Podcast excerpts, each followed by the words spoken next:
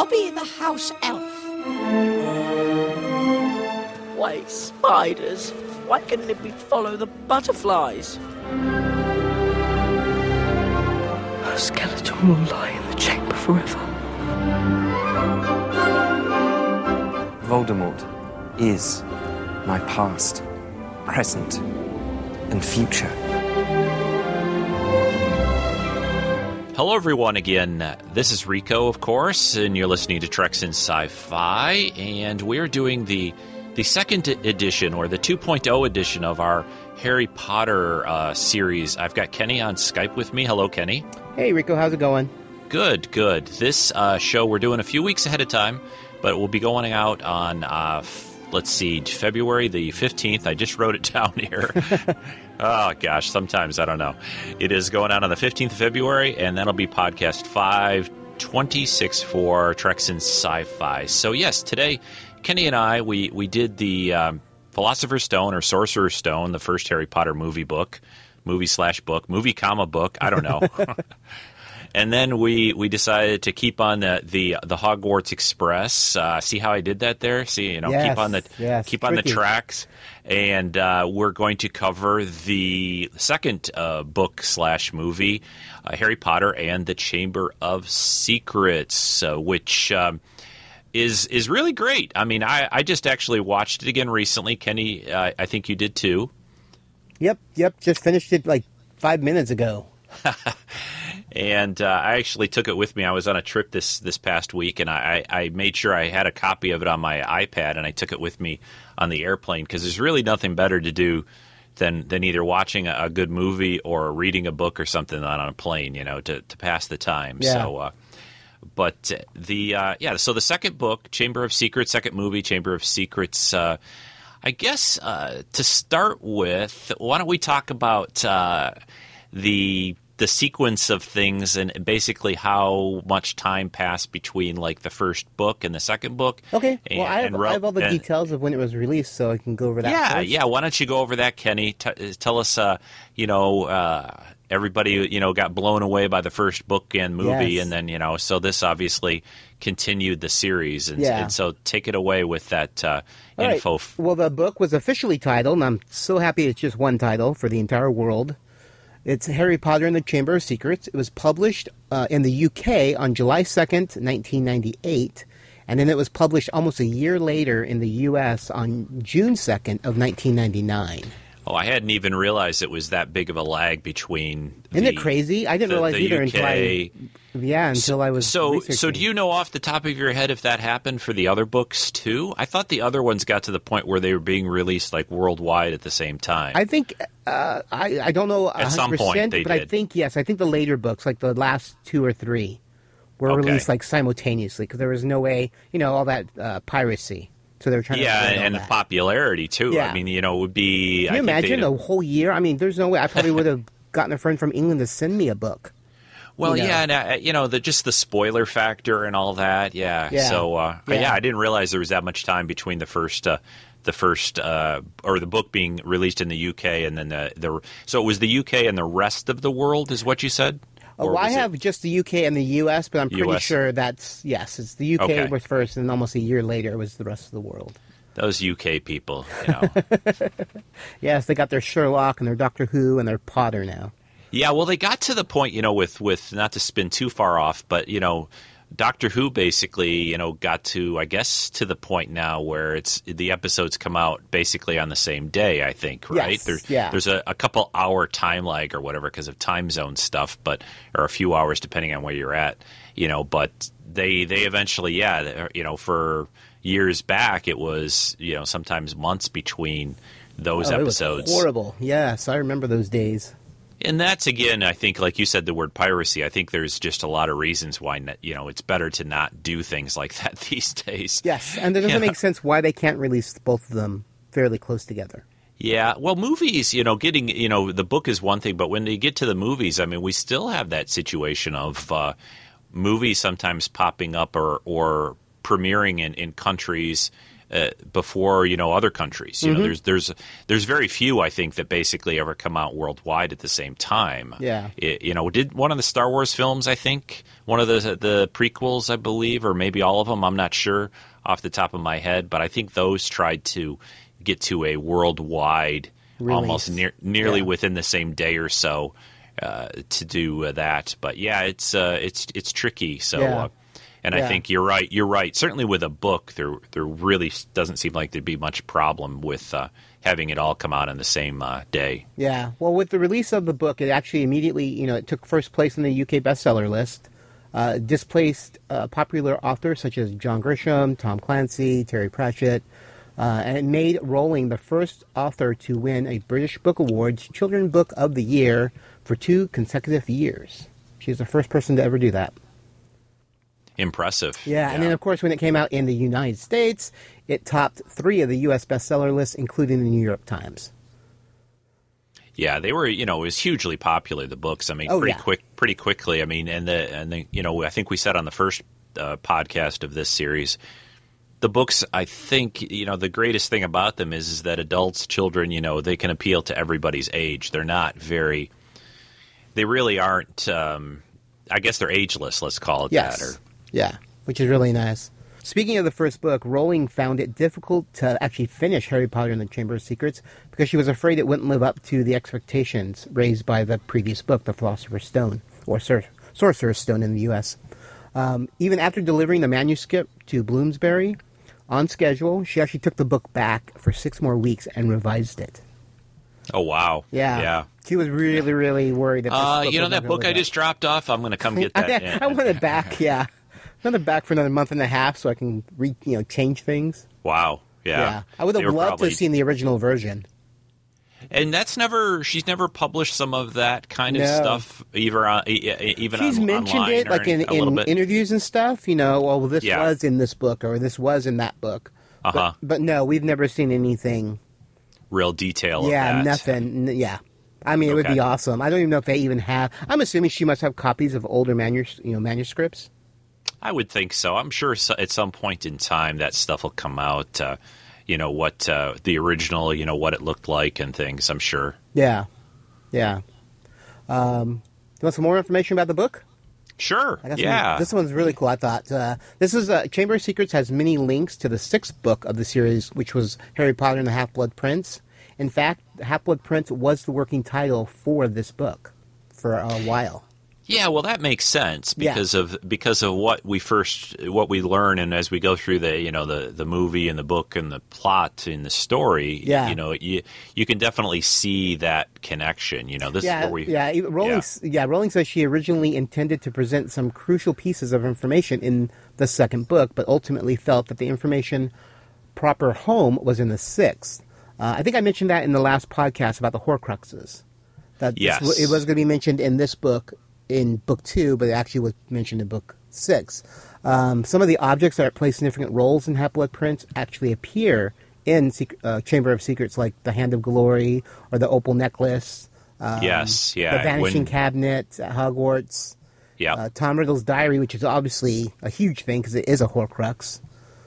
yes. A- Additionally, these two novels are the ones that most focus on Harry and uh, Harry's relationship with Ginny, as well.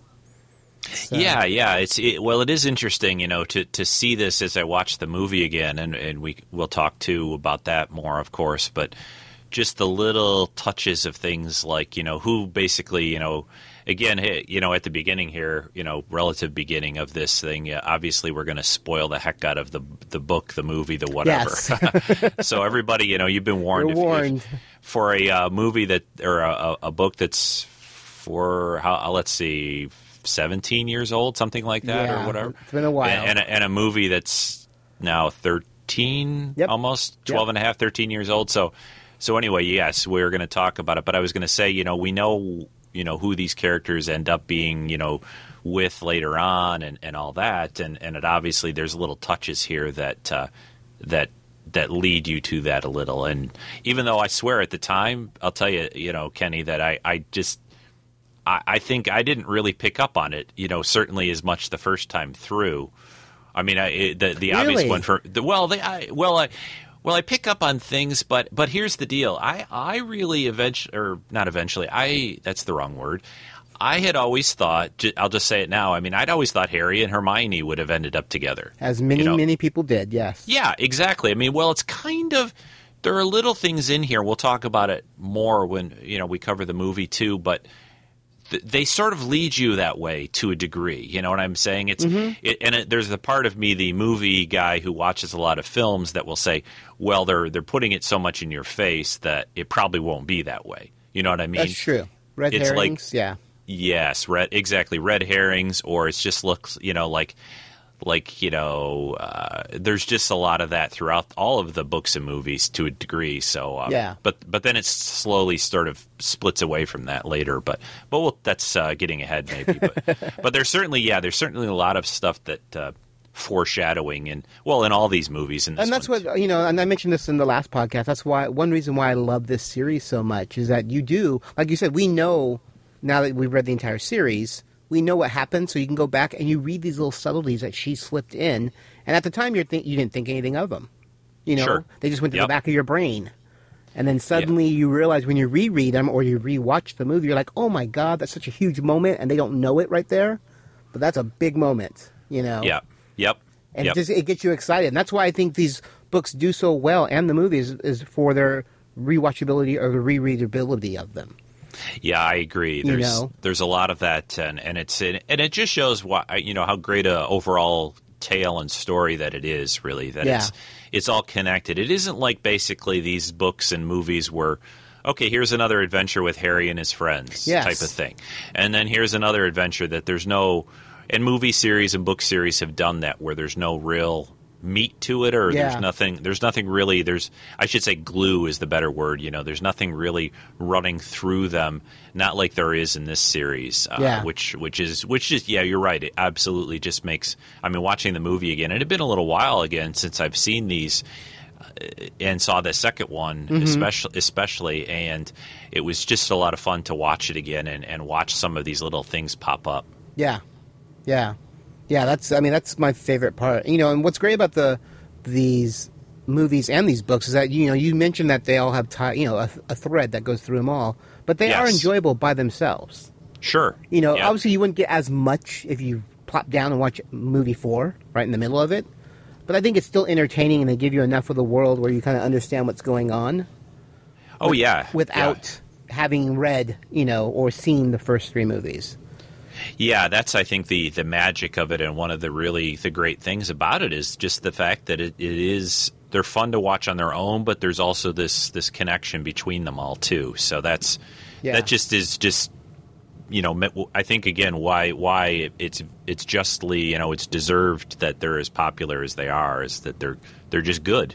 Yeah. The- so Yep. is there some uh, other things on the book that you wanted to mention? That was at it this for my point, book. or- There's not much on this Okay. book. Um, this Chamber of Secrets is the shortest of the books, Yes. which is, which is kind of uh, interesting.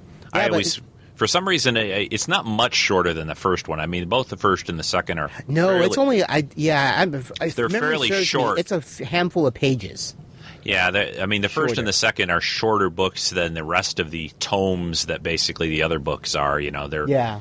They got significantly longer, uh, the other ones compared to these first couple, but this is even a little shorter than the first one. Yeah, and what's funny though is that the movie is the longest of the movie series. Right? Yeah, it's Shortest like book, longest movie. two hours and what 50 49 It- something like yeah, that Yeah, it's What up in the it? 40, high 40s. Yeah. Yeah yeah it's uh it was surprising to me. I think i had watched the movie on the plane like two planes i was on with it and i watched like the first hour plus of it a little bit more. And then when i started it up again on the next plane ride uh, back or whatever i said oh god i have an hour and 45 minutes left. I thought i watched like half this. No not quite. Yeah. Yeah i mean it was great. I, I I like it. I mean, I don't really find it that it's like uh, I get to any part in the movie. Although I, I think we're both the same way. There's very few movies where I'll go, "Wow, they could have like cut out like a half hour of that." Oh, they could have You know, added a half hour to it, and I would have been just as pleased. yeah, yeah. Oh, yeah, So I don't there- ever wish for shorter stuff. Well, Harry Potter, I think for me, it, it there's just so much.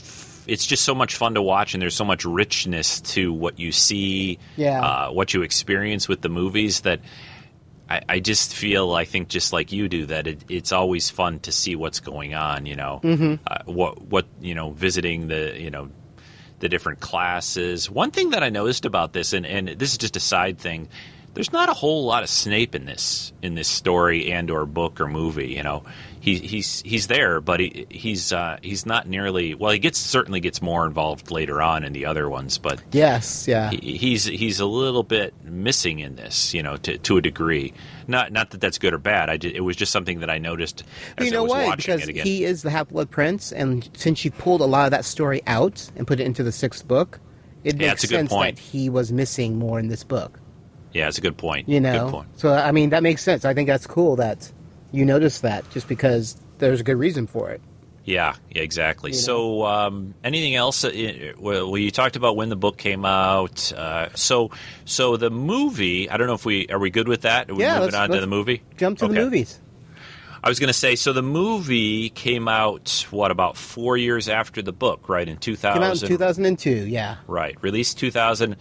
I'm looking at a, a London premiere on the third of November two thousand and two, and a United Kingdom and United States premiere on the fifteenth. So only a couple weeks apart, a little Yeah. little little bit less. 161 minutes is what I'm seeing for the for the running time. Uh, so that's Yeah. So that's uh, what 241. yeah Yeah. uh, budget of 100 million. Box Yep. office total, the number I'm seeing here is almost 900 million, like well, 878. Yeah, So- it's actually this. This is the third film to exceed 600 million in international box office sales. That's just amazing. It's yeah, amazing. it, obviously the the other ones are Titanic, which made tons of money. That was Yeah. released in '97, and then Harry Potter and the Philosopher's Stone was number two. Huh. Yeah, and only 100 million you know although 2002 but it's still this this movie really i think they upped you know you see a lot of things here in this movie uh, of the of hogwarts that you didn't see until this movie especially like dumbledore's uh, what do you call it his study his, o- yeah, his office or yeah, his, Dumbledore's his, office. his and- lair Yeah. And then we had uh, herbology. We got to see.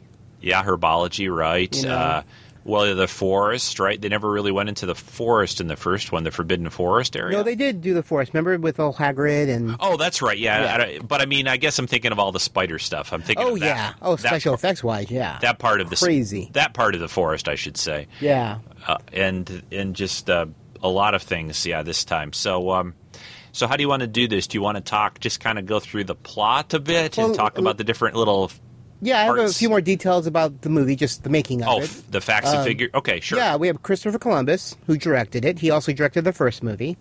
So he came back to do the second one. I never put that together when you say Christopher Columbus. Every I always hear everybody call him Chris Columbus. Yeah, you know it's I mean? Chris, but I read Christopher, which is funny. I, the subconsciously. I just of I, I mean obviously I know who Christopher Columbus you know the, Yes. you know whatever Yeah. but but but it's just funny I, I I've I've known that you know I've heard this director's name a lot and I'm just like when you just said it out as Christopher it's like oh yeah Christopher Columbus jeez okay so go ahead sorry Yeah, uh, and then Steve Kloves, who wrote the first one, he did write the second one, which was very cool. Um, and actually, I yeah you mentioned that on the first one right that he wrote all he, but he wrote all but the fifth something? book. Yeah, Yeah, or the fifth movie. Yeah, yeah Yeah. Um, and I did mention this in the first uh, podcast. You mentioned something about filming them back to back, and I said, "Oh yeah, they were filmed back to back." Well, that wasn't true. Uh, I actually found out that filming began three days after the release of Harry Potter and the Sorcerer's Stone, the movie. Okay so, So they, to released the first movie, and then a few days later, they started filming Chamber of Secrets. Yeah, I think I remember at the time hearing that. Yeah. I, I said I said to myself, you know, oh wow, it's like you know they're they're already back at it with the the first one only being out a couple of days. And Yeah. stuff. yeah. So probably a few. I would say like six months, maybe half a year in between filming mm-hmm. of yeah. the two movies.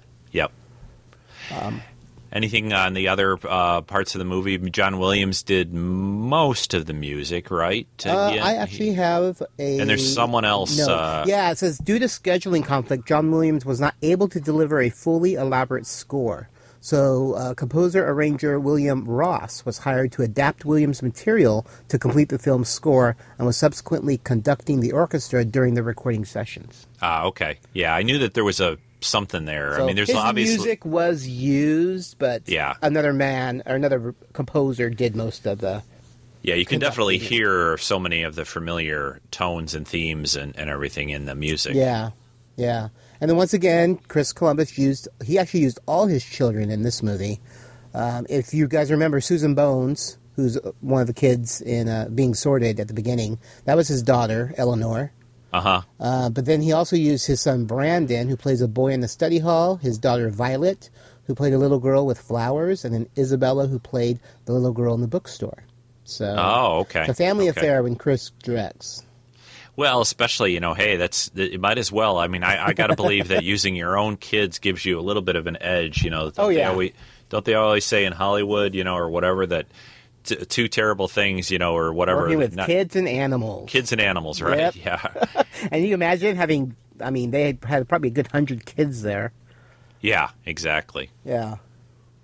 Um, so let's talk about the casting, because most of yeah, the cast is say- returning cast. Right. I was about to say exactly the same thing. Basically, we have pretty much the the, the same people With a few playing the same parts. Yeah. With with some new new people, but we obviously have the main, you know, three actors. They were in all the movies, you know, Daniel Radcliffe, Rupert Grint, and Emma Watson. Uh, ex- sorry, Emma Watson. Yeah, they're all back, of course, and we talked about that on the first show of this series. that, Yeah. you know, it was just so great. I mean, I just can't even picture or imagine it right now of, you know, if they would have ever had to like, oh, they they've gotten too old or they don't look like the characters anymore or whatever. And but it was it was great to have everybody back.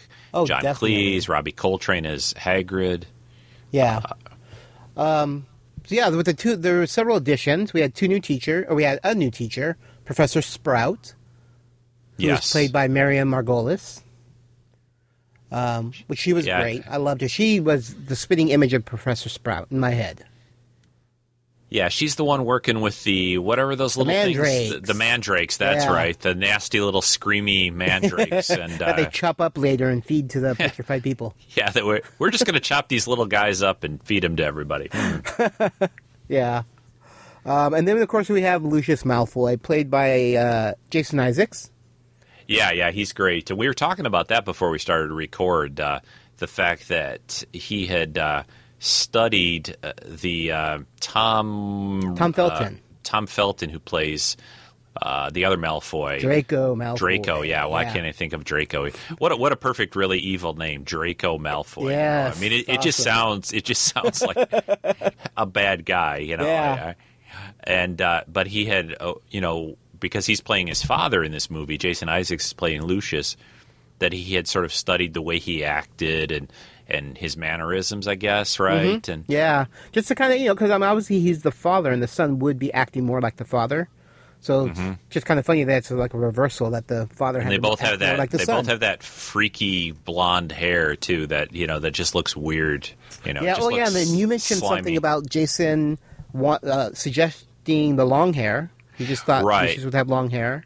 right. He's got that long kind of almost like I guess it's well. It, most of it is he- kind of wearing it like kind of in a. I don't know if he had a ponytail or did he not? Or No, he just sort of it long. swept it all all yeah. back. Yeah. it was on his shoulders, down his shoulders. Yeah, that's right. And then he's got the cane thing, right? That was Yeah, the cane with the wand, and that was supposedly uh, his suggestion right. uh, yes. putting his cane, which makes sense.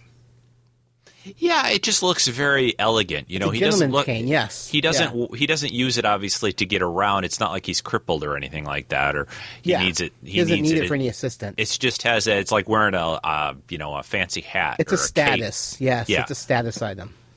Yes, exactly. And so you uh, know, Malfoys are all about status. So Yeah. Oh, sure, sure. They don't like the mudbloods. You know. They're, Yeah. they're you know keep them out of uh, you know out of Hogwarts and, and magic in general. And yeah, yeah. Um, so. So you yeah you we've got uh, any and uh, well there's the other. who did you mention you didn't mention Lockhart yet or did you mention? oh, we did not. That's right. Yeah. Okay. Yeah, Kenneth Branagh, Yes. who was the perfect Lockhart. I couldn't imagine anyone else doing it. Even though I read that Hugh Grant actually was cast as Lockhart and made it almost to the very beginning of filming, but then he had a scheduling conflict and he had to pull out at the last minute. Yeah, I heard I heard that one too. I you imagine? you- I, you know, part of me, Hugh Grant's pretty enough to be Lockhart, to be all, you know, sure. flamboyant. this kind and- of this kind of fancy author guy who- Yes. who, basically is all flam. You know, he's all talk, but he's yes, you know. yeah. But I just I I just couldn't see anyone else other than Kenneth Branagh playing for uh, Lockhart. Yeah, he's he's he's really good in the part in this. That obviously he's uh you know they got this new defense against the dark arts teacher and he's he's frankly pretty useless. So uh, he's he's more of a more problem than he you know that really Yeah. helps and uh, that like that scene where you know I think the first class they show him teaching where he lets all the they're pixies right Yep, all the all pixies? the pixies. He lets them Yeah, he lets all the little pixies out, and it's like, oh yeah, yeah, we're this is going to be no big deal, and they start just wreaking havoc, and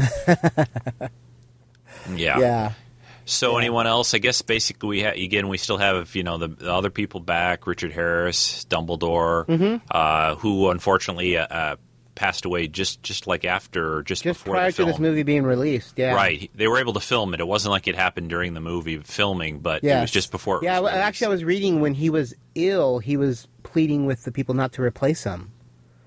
yeah, But he- unfortunately, he, he, did pass away, so they had Yeah. to. Yeah, But yeah. I mean, obviously, he was hoping to get better and come back for the third movie. sure, sure. Um, and it just didn't work out that way, unfortunately.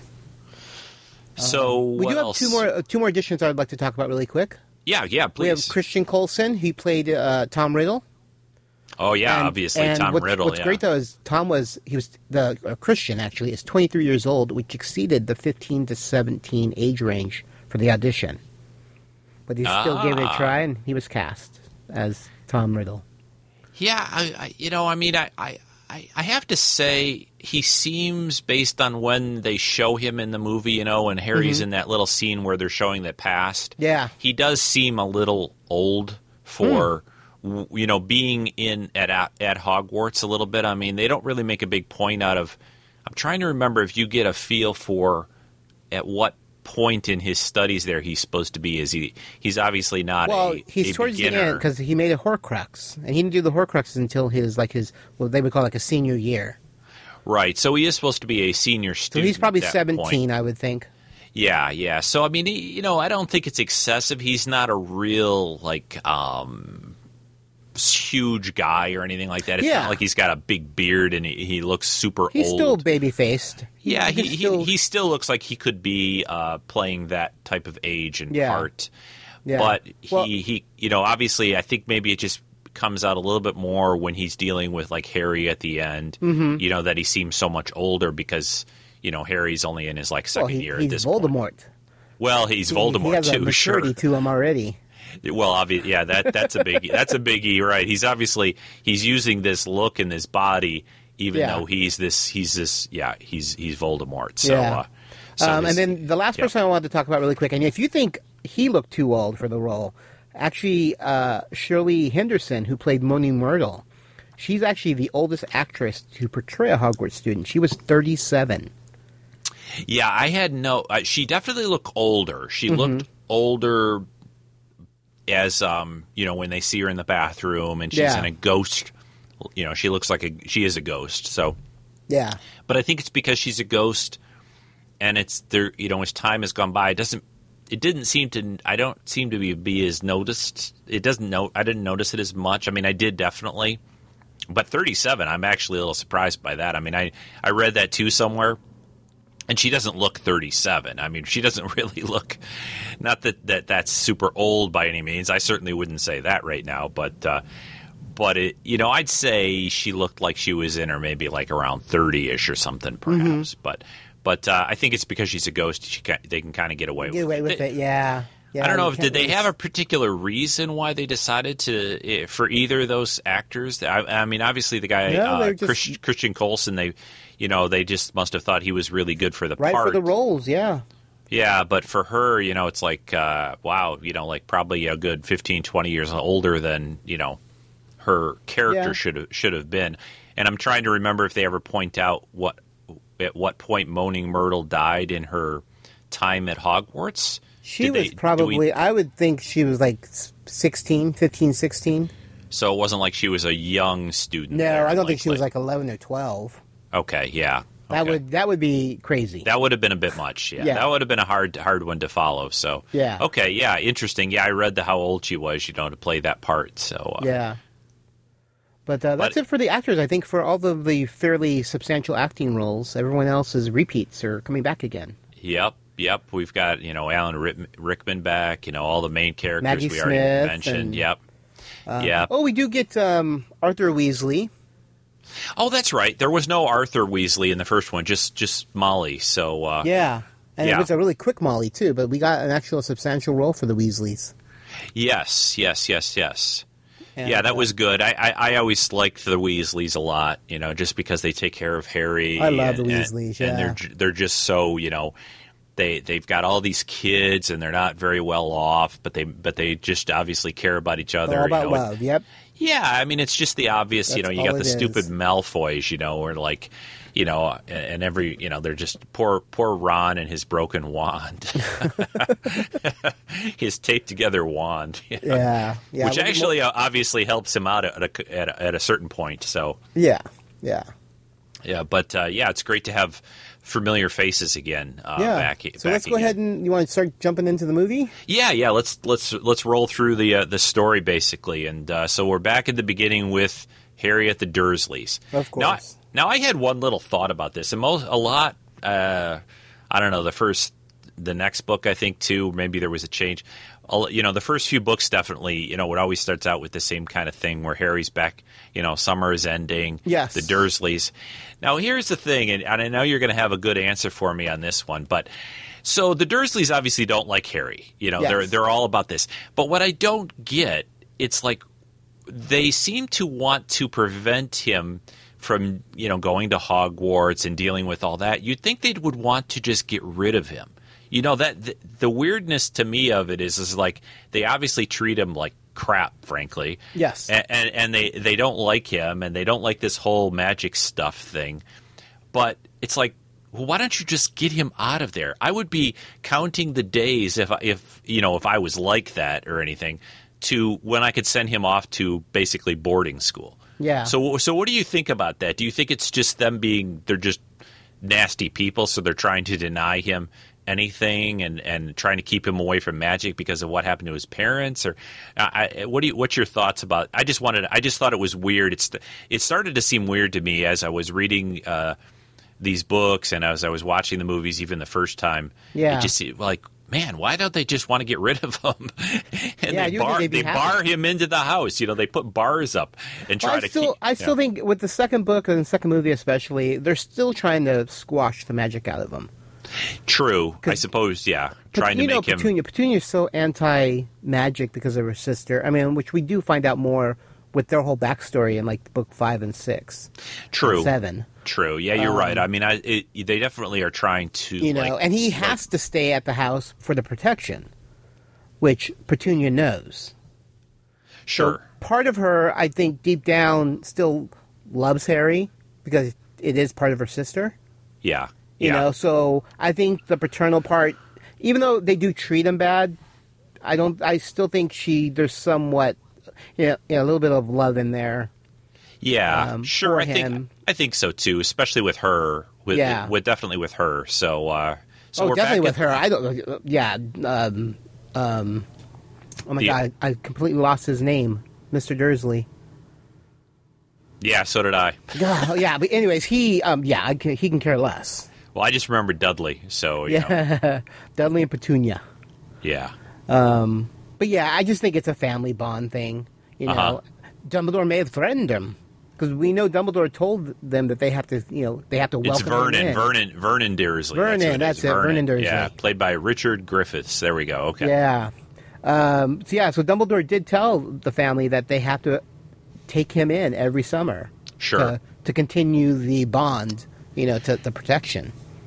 So Right, he could have threatened them far as So they're know. having this little dinner party, is the way the movie starts out, or kind of basically he's he's Yes, uh, for Vernon's boss. Or Right, a he- potential client. That's it, it's a potential client. Harry spent uh, you know the summer there again. They're keeping the letters from him from his Well, friends. They aren't. right. That's I'm sorry. I, I'm sorry. The letters are being kept from him by Dobby. Yes, Right. Dobby the house elf. Yes. Which is we are introduced to Dobby uh, at the be- beginning who of is this movie. awesome, basically. Harry Potter. Such an honor it is. Who are you? Dobby, sir.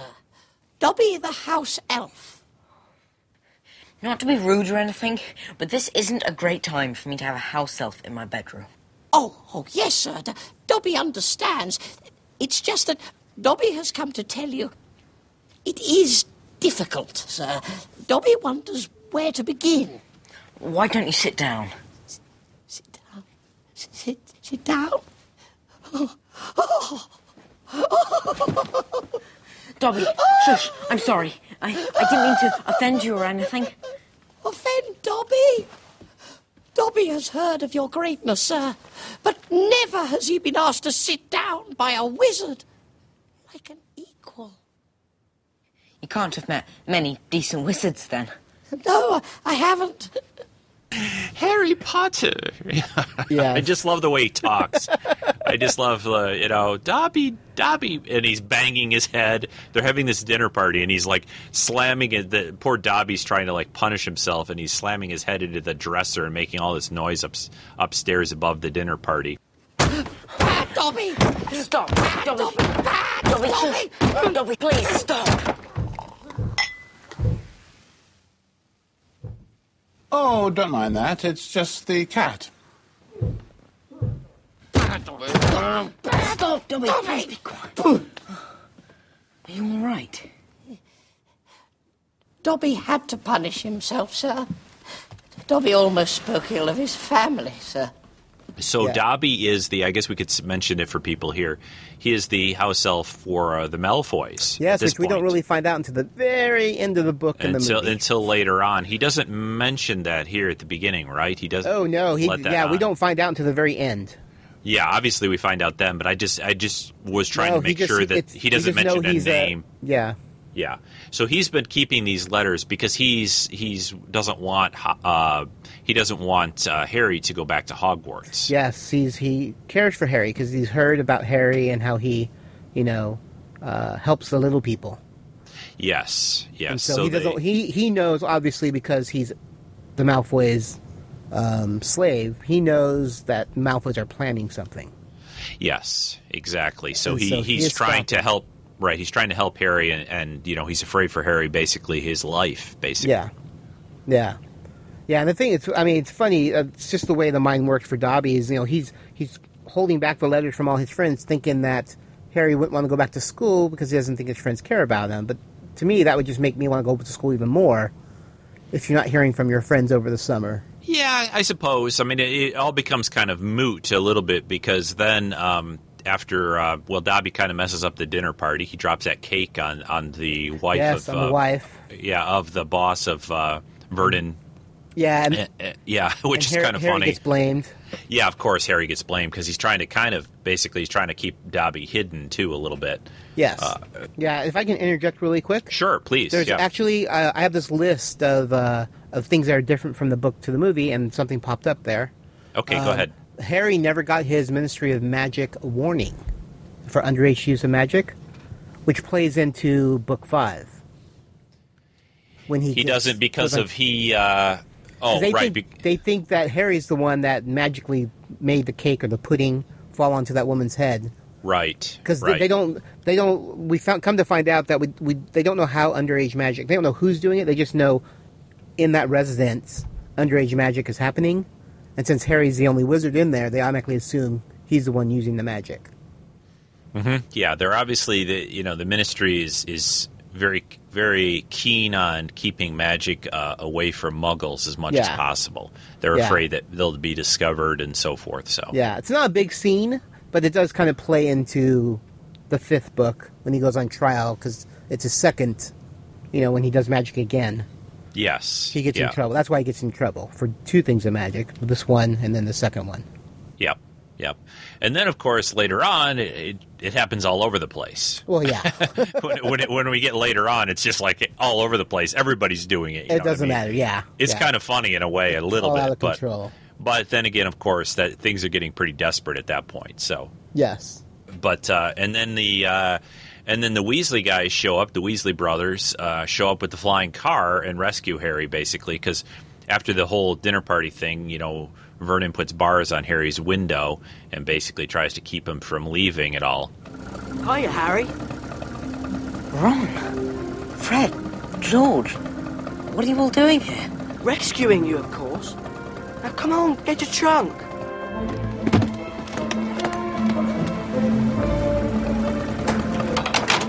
You better stand back. Let's go.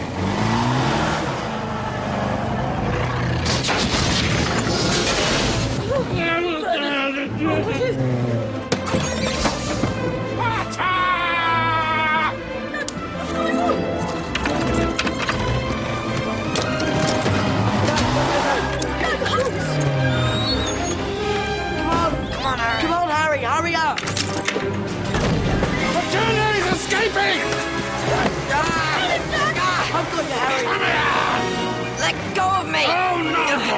that bloody pigeon aren't going anywhere! Get off! Drive, Fred, drive.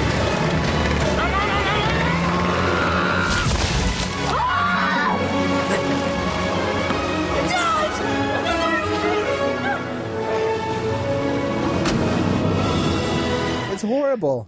It is. It's it's a little crazy. Well, they obviously know that his friends uh, have other ways to get him out of there. You know, even though he's up, uh, instead of living under the the stairs, he's got this little room up way upstairs now in the I guess the attic or whatever you could call it. Du- Dudley's second room. Yeah, his Dudley's second room, right? and and so they, they, they show up with this flying car, which is very cool. And The they, Ford they- yeah. They yank, yank the bars off, and they get away. And uh, Vernon tries to stop him, and he falls out the window and and stuff. So then basically, it gets we get to see because we didn't see this in the first film, right? We didn't see the Weasley's house, right? The burrow. the burrow, right? So they take uh, they take out the car, even though they're not really supposed to. Yeah, we come to find get- out Molly Molly yells and berates the boys for Yes. stealing their father's car. Where have you been? Harry, how wonderful to see you, dear. Bed's empty, no note, car gone. You could have died. You could have been seen. Of course, I don't blame you, Harry, dear. They were starving him, Mum. There were bars on his window. Well, you best hope I don't put bars on your window, Ronald Weasley. Come on, Harry. Time for a spot of breakfast.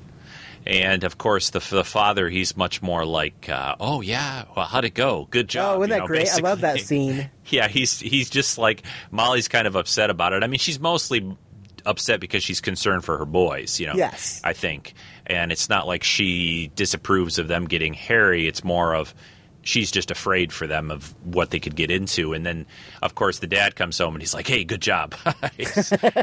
yeah. Your sons flew that enchanted car of yours to Surrey and back last night. Did you really? How'd it go? Oh, oh I mean, that was very wrong indeed, boys. Very wrong of you. And uh, so then Harry loves it there, you know, because he, you know, it's just like they're all open with the magic. They've got the uh, Oh, they got the pot knitting, the- you know, yeah, the knitting are needles. They're knitting. yeah. I read somewhere on one of the, the side things that they, they filmed some woman knitting to get Oh, it that. was one. Of, I think it was Steve Kloves' mother, if I remember Yeah. correctly. It was one of the Yeah. mothers of someone. uh, Yeah, one of the the producer people. Yeah, so that you know, it's very open for magic because they're all obviously you know magic people there that live at the, with the uh, the Weasleys. So it, Harry's been so you know suppressed with all this, and th- to be in this neat place where everybody like cares about each other too is just Yeah. Well, I mean, know, even if you look at the burrow, it looks like he's being held up by magic, which I think they Sure. even mention that in the book yes because yeah. it's like you know pieces. Of, it's like rooms on top of rooms, and they're slanted, and they're being held up by poles and nothing. You know. Yeah, it's like a treehouse almost. Yeah, just, It's they just- they had more babies, and they kept building onto it. Yeah, you know. yeah. so they, they, they got uh, everybody together there, and then they eventually, of course, um, you know, school is starting. So um, Well, yeah, let's. They get their letters, and they find out they have to buy books for this Lockhart person, like a million books. So yeah, they w- so- wind up going to uh, Diagon Alley, but they use flu powder for the first time, or at least Harry does. Yes, and he he goofs up a little bit where yeah, because you need to be really. Uh, he doesn't. He says he says Di- Yeah, he says like Diagon Alley instead of Yes. Diagon Alley or whatever. And he messes Yeah. up, and he he ends up in like where does he end up? Like in another little Borgin shop and, off Borgin one of the Burkes. Yeah, Borgin and Burkes. Right. So it's, he's it's close. down Knockturn Alley. Yeah, yeah. so um, he, yeah, he's he's in this sort of you know away from where everybody else ended up. Yes, Yeah. yeah, he's Yeah. just down like a side road, and it's more it's more of the the darker arts are down that. yeah, road. it's it's not it's not a good place to be, and if, and he, he actually gets sort of a couple of a few people start to like uh, approach him who don't look all the best, and, Yes, and then and Hagrid comes Hagrid by comes and he's like, rescue. "Harry, is that you?" You yeah. know, Not lost, are you, my dear? I'm fine, thank you. I, I was just. Come with us. We'll help you find your way back. No, please. Harry? Hagrid! What do you think you're doing down here? Come on.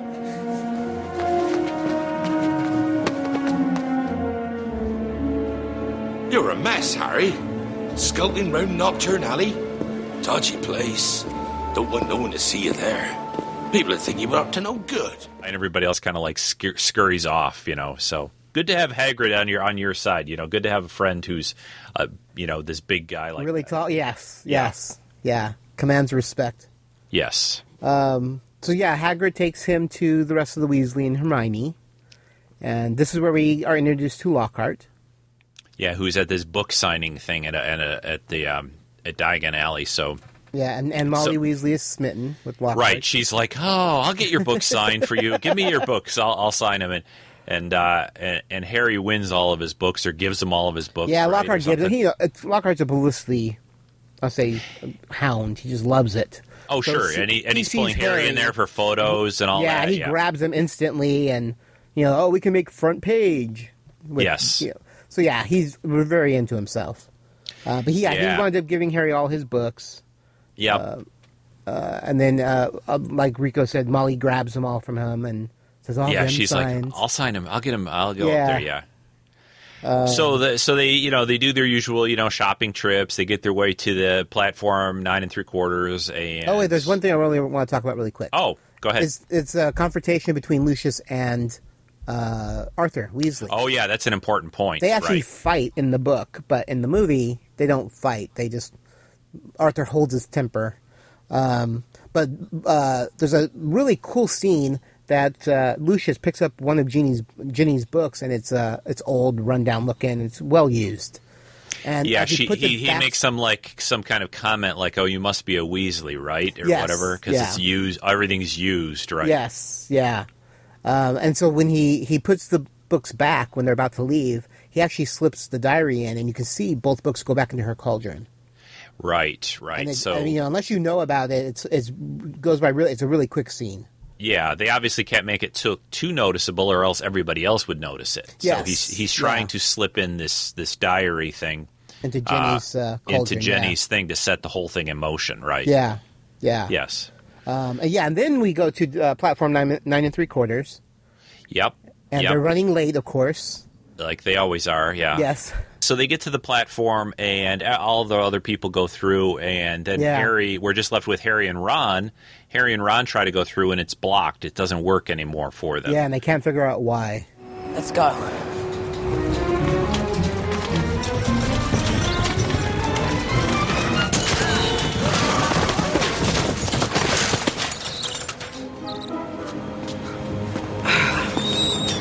Oi! What do you two think you're doing? Sorry. Lost, lost control of the trolley.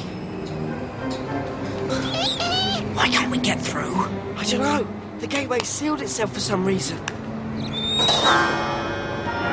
The train leaves at exactly 11 o'clock. We've missed it. Harry, if we can't get through, maybe Mum and Dad can't get back. Maybe we should just go and wait by the car. Right. And of course, W- it's you know they look at the clock and it's eleven o'clock, and Hogwarts Express is leaving. So right. And it- later on, we learn it was another thing that Dobby did. Right. He Yes, stopped them. yeah. Right. Yeah, So they they get the car. They get the Ford. Uh, Anglia. yeah, and they fly to uh, Hogwarts. They eventually catch up, kind of with the train. Yeah, I have a really quick tidbit about the Ford. Oh, please, yeah. Well, uh, what's funny is the movie makes that whole trip look really exciting. You know, the they're on the train tracks and train comes behind them, and Hagrid's yeah, it becomes a really little big. right. Yep. You know, and Harry isn't. Uh, and Harry Harry falls out the door at one point. Right. Yeah. None of this happens in the book. Yeah, they, I thought it was a little bit more. Uh, it's just fine. They just get in the car and they fly to Hogwarts. Yes, pretty much. And then they hit the Whomping Willow, and that's about it. Mhm. Um, but no, I have a little tidbit about the the car. Uh, the Weasley's car is a Ford Anglia. This is actually the same color and model of car that author J.K. Rowling and her best friend from school used to ride around in when they were younger. So she used it for uh, the movie. Oh, okay. Also, also for the Whomping Willow scene, they destroyed 14 Ford Anglias for that scene. Oh gosh. yeah, 14 different cars were destroyed to create that scene. For that scene alone, Yeah. huh? Yeah, Wow. it's crazy. Yeah, it's a good scene though. I mean, it's, it's the willow and the, and just it's it's trying to basically, you know, they they fall into the willow and the willow's like smashing on them and pushing yeah, branches. and again, uh, b- because of her writing, the willow is there for a reason. That we find out in book uh, three. it's a, it's a protector, right, or something? yeah, it's, or, it's or right. the entrance that that uh, for Lupin's uh, to the Shrieking Shack. So they planted it there to keep people away. Right. Which right. I, and again, I just love that it's all tied together. You know, Yep. that Yep. she introduces the Whomping Willow a whole book before it actually becomes a significant part of the book. Yes, yeah. Well, she uses things like that. You know, she puts things in, and then they have other they have other little connections and, and uses later on. So Yeah. we even we even have uh, later on in this movie, you know, the Sorting Hat becomes is important again Yep, too. comes back into it again. Yep. Yeah, So yeah. so we're back then at they're in trouble school. with Snape. Yep, they're they've got Ron's uh, sister there too, of course, for the first year. Yep, they're all second year. She's first year. She's also in uh, in Gryffindor uh, Mhm. with the rest of them. Yep.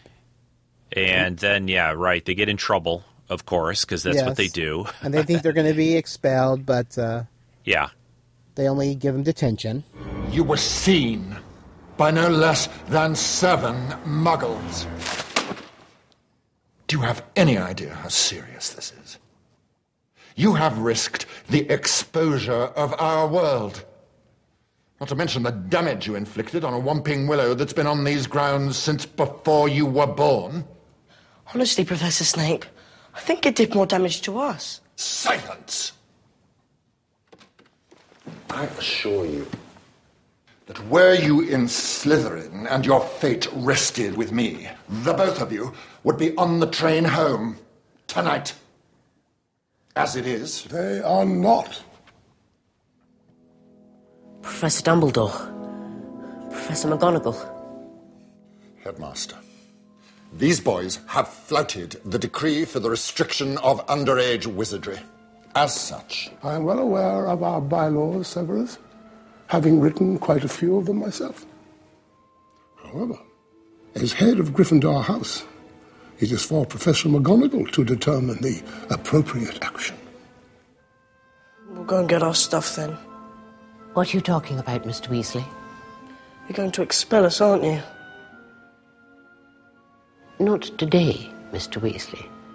Um, and then we have our first herbology class, Yep. and that's Yep. where Rico mentioned the mandrakes. Yes, the screaming little plants everybody has uh, Baby. Yeah, it's funny is they actually have one of those at uh, earplugs. Uh, yeah, they have one of those at Hogsmeade in Oh, uh, they do? Orlando, Florida. does it scream at you? Oh, it does. Yes, it's in a window and it's sitting there moving and screaming. It's All awesome. right. Yeah. Cool. Morning, everyone.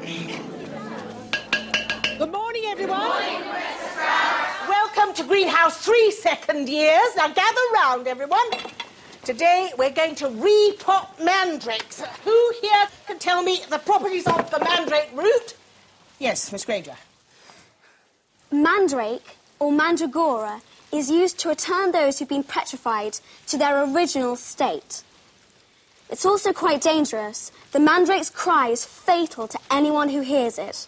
Excellent. Ten points to Gryffindor. Now, as our mandrakes are still only seedlings, their cries won't kill you yet, but they could knock you out for several hours, which is why I've given each of you a pair of earmuffs for auditory protection. So, can you please put them on right away? Quickly. Flaps tight down and watch me closely. You grasp your mandrake firmly, you pull it sharply out of the pot. Got it? And now you dunk it down into the other pot and pour a little sprinkling of soil to keep him warm. And then, of course, Ron gets a howler.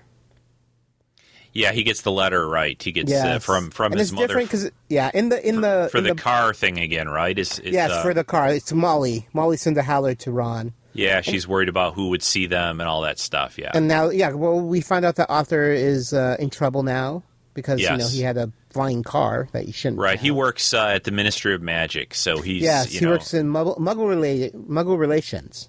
Yeah, that's what it's funny. He he he you know he, he asks Harry, I think in the movie here, and he, I think a few other points, and, and even some of the other ones. You know, he's always trying to find out more about the Muggles from Harry because of Yeah. Harry's connection to the He Dursleys. so loves Muggles. Everything Yeah. about Muggles. He's like, it's like why he's like some kind of like bird watcher, you know, like we're just like like some little strange creature, you know. We're just like people like you. We just don't have magic, you know. Yeah. So, Yeah. Uh, but I think it's yeah, it's funny. Um, yeah, so then the the howler happens, which happens in the book a slightly different. Ron actually runs out into the hallway. Uh, Oh, it. instead of right at the table. instead of right at the table, but everyone hears it anyways because it's a howler and it's so loud. So Yeah. you know. And then uh, we also meet another character, Colin Creevey, who's like a Harry Potter fanatic. Oh, that's right. That's The the, uh, that's uh, he's found petrified, right? Uh, well, he is eventually. He's the first victim. Yeah, later, right? But right yeah. now, he's just a diehard fan. He takes a picture of Harry. right? Uh, he just he totally infatuated with Harry. Yes, Um, yeah, Which you know he's only in this movie, but he's in the rest of the books. But they never bring him back yeah. He doesn't have a whole lot because he actually yeah. dies at the end, which is kind of sad. Yeah, Um. Anyways, sorry, sidetracked. No problem, So, no so yeah, so then we have that, and then we get uh, the uh, first Defense Against the Dark Arts class, which Rico mentioned earlier with yeah. With the with the pixies And the yeah, all- pixies. all, the little crazy pixies that you Yeah. know, hundreds of them. It looks like that yeah, get and of course and- Hermione to the rescue. Now, be warned. It is my job to arm you against the foulest creatures known to wizard kind. You may find yourselves facing your worst fears in this room. Know only that no harm can befall you whilst I am here. I must ask you not to scream. It might provoke them! Cornish pixies. Freshly caught Cornish pixies. Laugh if you will, Mr. Finnigan. But pixies can be devilishly tricky little blighters. Let's see what you make of them.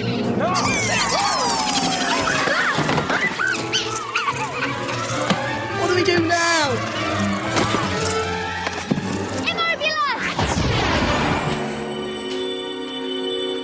Yeah, fairly. You know, I, although in this, you know, one of the things obviously that happens in this movie later on, I you know mention it now is you know she she becomes petrified at one point. So Yes. they take Yeah. her out of the picture a little bit, to which is which is an interesting thing because of the fact that she is the you know best with the, magic, the saves the day a yeah. And, well, and- it, yeah, we'll we'll get to that point, but she is the one that actually breaks the whole thing and finds out what it is and where it is. Oh, and- sure, right. They say that, know. and they even thank her at the end, you know, because Yeah. basically she leaves clues enough that they can help uh, Yeah. Ron and, and Harry find out what's Harry. going. Yeah. Yep. Yep. Um, so yeah, so after that, then we have the uh, the conflict between the Gryffindor Quidditch team and the Slytherin Quidditch team because they're both going out to practice at the same time. Yep. Yep. And Ron uses his wonderful wand to curse uh, Malfoy because he called Hermione. he calls mudblood. Hermione, yeah, a mudblood, and he gets uh, he gets the slugs in his mouth, right? He, Yeah, he- unfortunately, it backfires on Ron. No one asked your opinion, you filthy little mudblood. She'll pay for that one, Malfoy. Eat slugs!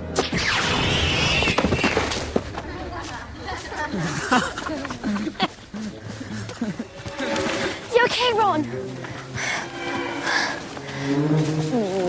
Say something.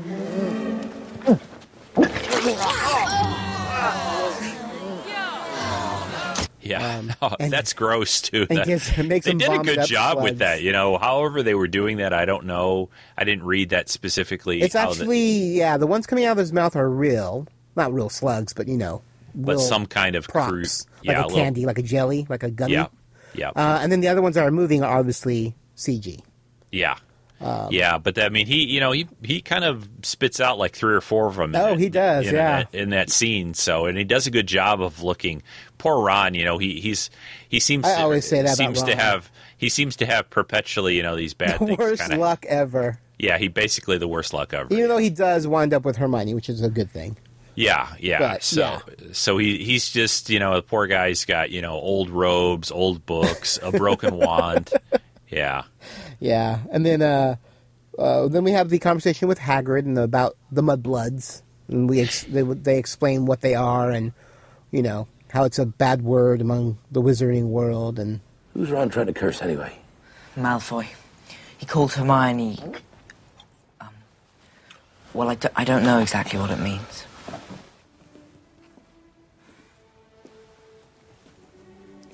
He called me a mudblood. He did not. What's a mudblood? It means dirty blood. Mudblood's a really foul name for someone who is muggle born, someone with non magic parents, someone like me. It's not a term one usually hears in civilized conversation. See, the thing is, Harry, there's some wizards, like the Malfoy family, who think they're better than everyone else because they're what people call pure blood. That's horrible. It's disgusting. And it's Codswallop to boot. Dirty blood. Why, there isn't a wizard alive today that's not half blood or less. More to the point, they've yet to think of a spell that our Hermione can't do. Come here. Don't you think on it, Hermione. Don't you think on it for one minute. Uh, it obviously bothers Hermione a lot. So, and, Yes, and you were getting little upset. hint. We're getting little hints here of how much Ron cares about her. Yep. You know, where he's defending her and defending stuff like. her. His yeah, it becomes Yep. her uh, knight in shining armor, Yep, definitely. or spitting up slugs at least. Yes. um, yeah. So then, um, and then we have the scene where uh, Harry and, and Lockhart, or well, it's, it's Harry's detention, and he's signing autographs, or he's helping Lockhart with his autographs. And that's when he talks he about hears, the the, the uh, hearing the snake. Uh, yeah, right, he the hears parcel something talking about killing people. Yes.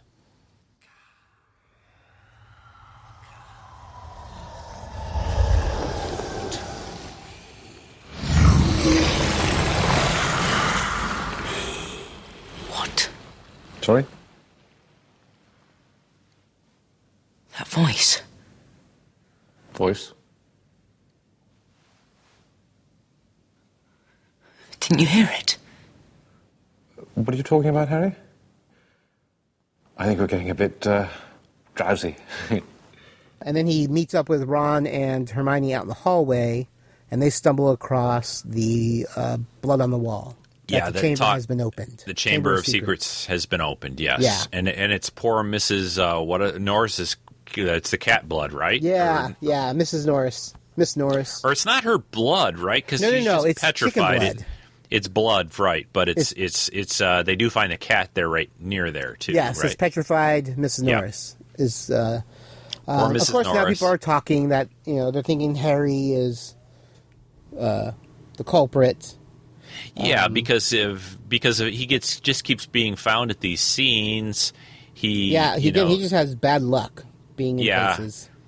Yeah, Um, well, they, they you know they also um, it's it's um, it they talk about they learn about the chamber. Well, they don't really learn about that much of it here at this point, but No, that's actually the next scene. They're in it's more it's class. more of uh, you know them uh, trying to figure out what's going on. You know, the threesome. You know, Yeah. Harry Harry thinks Malfoy's kind of behind it. Uh, Everything, yeah, which is yeah. an obvious guess. yeah, he's Slytherin. He- he's, yes, he he's was, yeah, obviously perfect. Yeah, he evil and nasty. So right. Yeah, yeah. And then we have the scene with McGonagall where she explains what the Chamber of Secrets is, and she explains it to the students and the audience.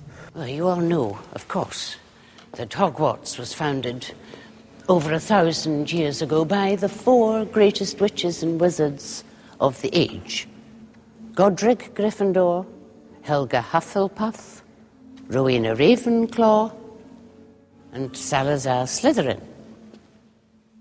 Now, three of the founders coexisted quite harmoniously. One did not. Three guesses who? Salazar Slytherin wished to be more selective about the students admitted to Hogwarts. He believed magical learning should be kept within all magic families. In other words, purebloods. Unable to sway the others, he decided to leave the school. Now, according to legend, Slytherin had built a hidden chamber in this castle known as the Chamber of Secrets. Well, shortly before departing, he sealed it until that time when his own true heir returned to the school. The heir alone would be able to open the chamber and unleash the horror within, and by so doing, purge the school of all those who, in Slytherin's view, were unworthy to study magic. Muggleborns. Well, naturally, the school has been searched many times. No such chamber has been found. Professor, what exactly does legend tell us lies within the chamber? But the chamber is said to be home to something that only the heir of Slytherin can control. It is said to be the home of a monster. Uh, this originally was the ghost teacher in the book, uh, the history teacher. And not McGonagall that explains it. Yeah, but in the book, in the movies, the ghost teacher, and I can't remember his name for the life of me right now, but he's not even in the movie. So obviously they just transferred it to McGonagall, Which works very which well. works just as yeah, because of course Yeah. she's going to know the history of of Hogwarts. So she explains what it is, and we find out that it was Slytherin who made it. You know, the chamber and had a basilisk, and there was one student previous who was killed. Um. So yeah, so yeah, and, it, and, it, and it was like years ago. It was like 50 years 50 ago, years ago, roughly, yeah. right? Yeah, yeah. Yeah. Um, so yeah, so we get all that that kind of background stuff, and uh, then after that, um, of course, the trio trying to come up with a plan to because they they're dead set that it's Malfoy. Yeah, so, So they need they to come up with spy the on whole- him, right? Yeah, so they want to spy on him, and they they want to do a polyjuice potion. Which Right. takes a month Hermione suggests this this very elaborate potion that takes her weeks, uh, like a Yeah, month to make, a month to make. Yeah, which will Yeah. make you appear for a short time like somebody else. You could you Yep. can uh, have the appearance of somebody else, and she says, "Well, you could have yourself disguised uh, disguised as Crabbe and Goyle, Harry and Ron." Who are Malfoy's like his the little three cronies, stooges, his cronies? Yeah, exactly. yeah, so they could go get uh, you know learn something, get Malfoy talking about what's going on with the chamber. yeah, So yeah, for the next few weeks, Hermione's working on this polyjuice thing. yeah. And there's a whole scene that's cut out that's in the book is the Death Day party, um, for um, nearly headless Nick. Oh yeah, because they You know. find him also. I guess I don't know if you call it dead. What do you call it? Well, he's petrified as well. petrified, right? He's Yeah. petrified, which is weird to me that a ghost could be petrified. But It's very bizarre. Yeah, it actually freaks out everybody because Yeah. they're all worried. Even the ghosts are now worried that they can be petrified. yeah, Um, yeah, so um, after that scene, then we have. Um, and they've been running into you know they go into the bathroom to work on the potion, right? And they they're uh, they're working um, uh, in there, and they meet up with uh, Moaning Myrtle. Moaning Myrtle. Yeah. Mhm. Yeah. Um, and then we have uh, a Quidditch scene, which is the only Quidditch scene that we actually get in this movie. And the game, um, the game itself, you mean? When the they're game, playing, yeah. When they're playing, right? A real game. yeah, when they're playing the Slytherin, the Slytherins have new uh, Nimbus 2001s. Or 2001s, Yeah, right. And that yeah. that whole uh, thing ends up happening where Harry gets his arm broken uh, during the during the battle. Yeah, there's a rogue bludger that's attacking Harry. Yeah, yeah. It's it, there's a big elaborate chase scene where you know it's crashing through the whole stadium and Yeah. underneath and everything, and Yep. it's uh, it's pretty elaborate. It's pretty cool. It's much more elaborate in the movie than it is in the book, but that makes sense. Yeah, and Uh, but uh, yeah, he does get his arm broken, and then of course Lockhart is going to fix it. he tries to fix it and turns it into basically like jelly or rubber. He removes It's- the, it's- the bones right. Instead of fixing the bones, he just takes them. Well, that fixes them. There's no more bones. but it does fix them, yes, and removes Yeah. them. so he Um, goes so to the hospital. They have to Yeah, like, give him something to regrow the bones and yeah. Skele-Gro. Skele-Gro. Yeah, Yeah, very handy.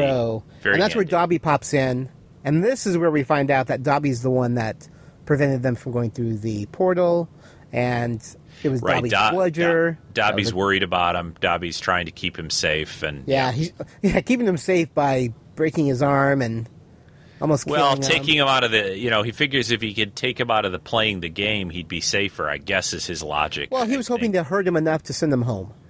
Yeah, right. I just really I, I, I don't want you to die, Harry Potter, but but Yeah, I'm just gonna just I'm just gonna get you pounded by this big ball thing. Yeah. Yeah. Hello? Dobby? Harry Potter should have listened to Dobby. Harry Potter should have gone back home when he missed the train. It was you. You stopped the barrier from letting Ron and me through. Indeed, yes, sir. You nearly got Ron and me expelled. At least you would be away from here. Harry Potter must go home. Dobby thought his bludger would be enough to make Harry Potter see that. Your bludger? You made that bludger chase after me? Dobby feels most aggrieved, sir. Dobby had to iron his hands. You better clear off before my bones come back, Dobby, or I might strangle you. And then that's when we find out that Colin Creevey has been petrified. They- They bring him in. Yes. And one thing I read, and you probably have it in your notes too, Kenny, but I Yeah. thought it was really interesting, and I didn't realize this until I read it. And uh, as I was watching the movie, I said, "Boy, they did a really good job." There. I know where you're going Hermi- already with this. You probably do. Yeah, Hermione looks really petrified. Well, th- those aren't the actors. Those are like those like they're like basically I don't know what you call them like mannequins or they they basically made you know uh, a prop I guess you could call it of of the actors when the when you found them petrified. So so basically yeah, it's a, it's it's really good. I mean I know. it looks, I, read that and I was like, "You got to be kidding me!" well, I think what's cool about it, wh- now that I know about it, is the fact that when I watched it, I said that looks like you know uh, Colin Creevey and Hermione, you know, but they look like sort of plasticky a little bit, like they look very, very. Well, they look petrified. So I think it, I think it's actually better that they did that than tried to use just the actors holding really still or something. Oh, I couldn't even imagine those actors. I guess you could have used some kind of makeup effect on them to make it look more than just them uh, just sitting there frozen almost. But I, I, I think it really worked well. I, I mean, I'm just amazed by it.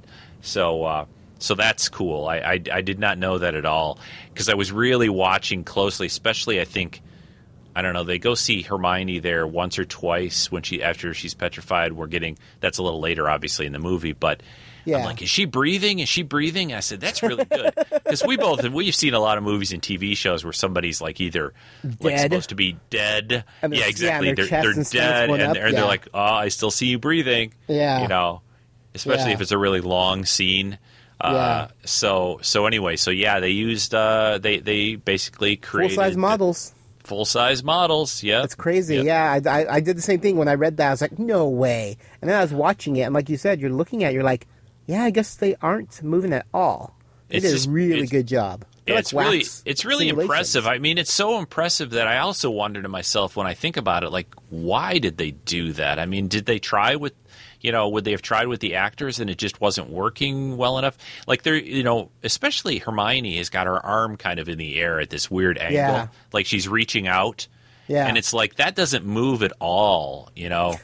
and, and I'm like, that must have been. I kept thinking to myself, boy, that must have been really hard to hold it that steady, especially when she's laying, you know, on the bed on, On the back. bed, yeah. Yeah, it's not like it's just sticking out ahead of you. I don't against- know what I thought when I saw the initially.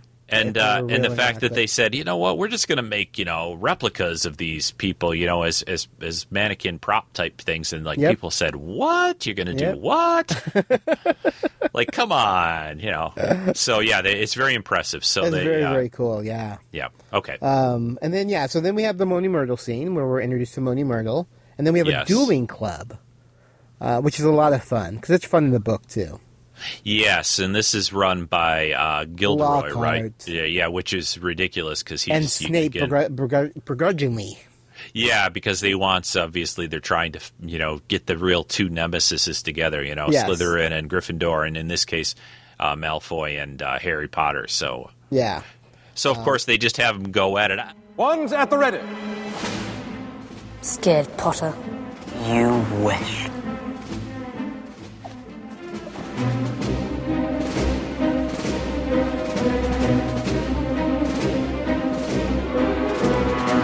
The count of three, cast your charms to disarm your opponent. Only to disarm. We don't want any accidents here. One. Two. Everte Statum!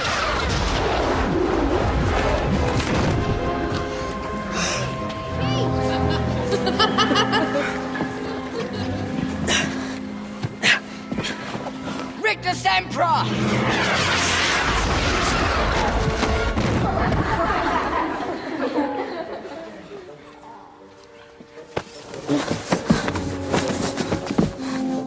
Said disarm only. Serpensortia!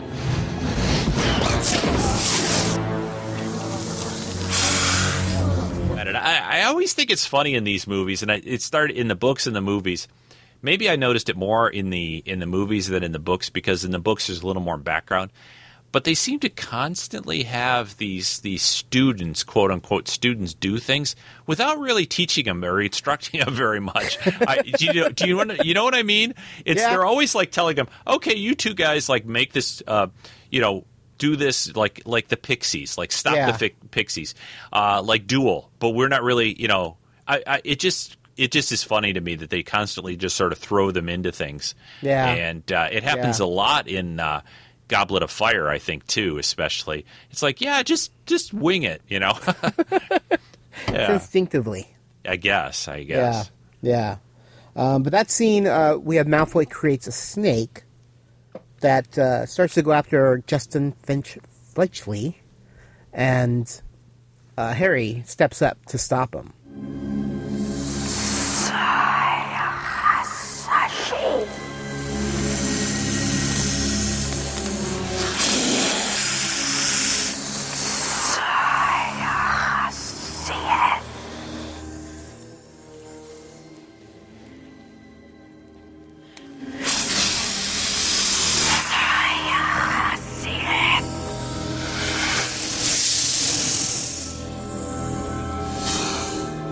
Vipera Evanesca.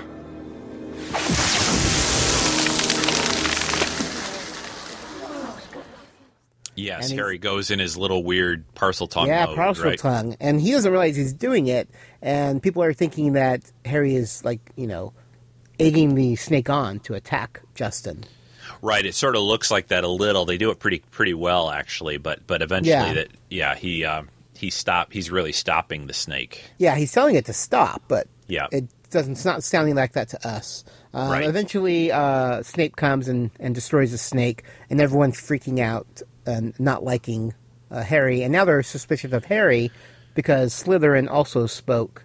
Not Slytherin. Salazar. Slyth- yeah, Sal- Salazar also spoke um, Parseltongue.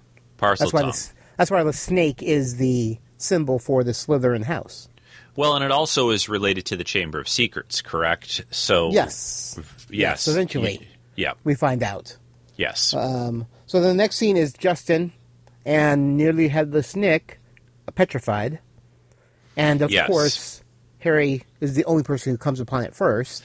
yeah. Poor Harry, he's got to stop wandering the halls and running he into does, running into Uh, people that are petrified. Yeah, and Filch sees him. Yeah. Filch, And- of course, is always just a, a second behind him, and he then he sees you know Harry's red-handed, basically, you know, two or three Yes. times, and Yep. Um, so he's taken to see Dumbledore, and that's where he uh, runs into the Sorting Hat 'cause it stays in Dumbledore's office. Mhm. And he, he- talks to the hat a little bit, right? Yeah, he questions, w- you know, w- why did you say I would be good in Slytherin? Did you put me in the wrong house? Because now even Harry's starting to, you know, Harry's like, am I the the heir to Slytherin? You know, because Yeah. technically he could be. Yes. Um, yes. So you know, and then the the the the, the hat, you know, just tells him that no, he would be good in Slytherin. Yes, he would have been okay. And then, of course, Harry, you know, I don't think he, I think he says it later, right? Or does he say it at this point? He he says, "Yeah, but I I wanted to be in Gryffindor." That's later, yeah. That's later. That's the Dumbledore conversation at the end. Right. That's what I think. guess Yeah. he chose to be in Dumbledore in Gryffindor. Yeah. Yes. Exactly. Uh, but then we meet Fawkes, the Phoenix. Yes, who is like flame. my my favorite. Uh, you know, I want uh, I want a fox around. You know, I, could I would love to have a. Phoenix. Yeah. I mean, Yeah. just like you know, he comes to your help, your aid. He's got he's got tears that will that could heal, Heal, you. yeah, yeah. So he's he's handy. He he he pretty much can't die, basically. You know, Yep. and uh, All it is is to kind of introduce us to Fawkes really quick because he bursts into Yes. flame almost instantly. yeah, Harry's like, "Whoa, what happened?" Yeah, her?" I didn't. I didn't do anything. Yeah. Um, and then he has a conversation with Dumbledore, and Dumbledore obviously does not believe that Harry is the one petrifying people. Sure, sure. And this is the hard part, is, you know, because Dumbledore's like he's like almost pulling it out of Harry. He's like, "Do you have anything to tell me? Do you want to tell me anything?" And Harry's like, "Nope, nothing." And I'm like, Oh, "Oh, my god, just tell him that you're hearing voices." Yeah, well, you know, they they you know, as as time goes on, obviously, the you know they they start out you know, Dumbledore and Harry, you know, this relationship, but eventually they obviously, I think Harry's still a little bit concerned. Here's this big, you know, headmaster of the school. He's this legend. Yeah. and I and I think he's just a little afraid. He's not sure what he can reveal or not. You know, he's he's just he doesn't quite have the the eventual where he basically trusts Dumbledore completely and they confide in each other completely. You know, it isn't quite there yet. I agree with you. Yeah, I mean, even even you know, because even like uh, I think it's Ron in the book and Hermione in the movie say that hearing voices is bad, regardless of being a wizard Yeah. or not. That's a bad You thing, know. Harry. Don't tell Yeah. people that you hear voices. They're going to lock you up in Yeah. Az- Azkaban or something. Yeah. Yeah, yeah, Yeah. Uh, so then- so we've had a meeting there, and then um, yeah. and then we're back to The, bathroom with the polyjuice potion. Yes, This is where they drink it. Yep. Which, well, actually, they there's a scene where they have to get the hairs from Crabbe and Goyle, which is funny. Um, Yeah, I don't think they just- show that in the movie, right? No, Or it's in the movie. Show, it is in the movie. Oh, mhm. must have. There's an have just. extended cut where they actually show them pulling the guys into a ro- broom closet and pulling hairs out.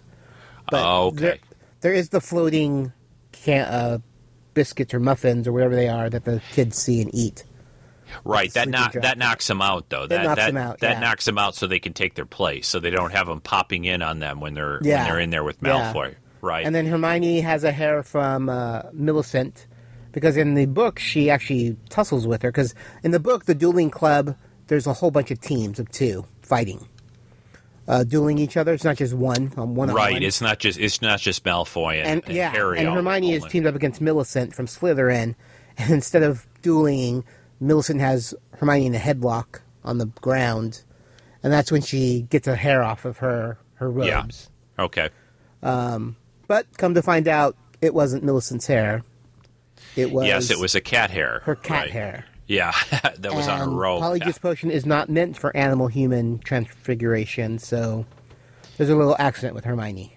Yeah, she turns into sort of like cat girl and has to Yeah, like a human cat. Yeah, like has to get um it doesn't just wear off, which I find interesting. It No, in the she- books it takes uh, she has to a while actually her to be go into the hospital wing or whatever. They Yeah. have to actually like get it. Yeah, in the movie cured. they don't really mention it. It's like one day she is. No, she she disappears for a very short time, and then yeah, she's fine. So Yeah, but in the book, yeah, in the book you're right. She goes to the hospital and she's in there for like weeks and weeks. yeah, because the the Crabbe Goyle and Harry and, and Ron, they're only like transformed for like uh, I've it It's looks like a, a pretty short time, right? Of an yeah, hour. I think it's okay. an hour. Yeah. Uh, so yeah, yeah, so- you're right. So those guys transform. Then they have to figure out where the Slytherin um, entrance is because remember they don't know because it's all secret to the house. Yes. Yeah. Um, but they do realize that the Slytherins normally go down to the dungeon, so they kind of head down there, and that's when they run into uh, Malfoy. Yeah, Malfoy. He's he's wandering with him, and they run into uh, one of the older the older Weasley guy, right? Who's who's there? Uh, Yes, he's Percy. a prefect, Percy. Yes, Yeah. Percy. And I like how Malfoy just doesn't care. Like even though Percy is is this this prefect, right? Yeah, that's, he's that's his title.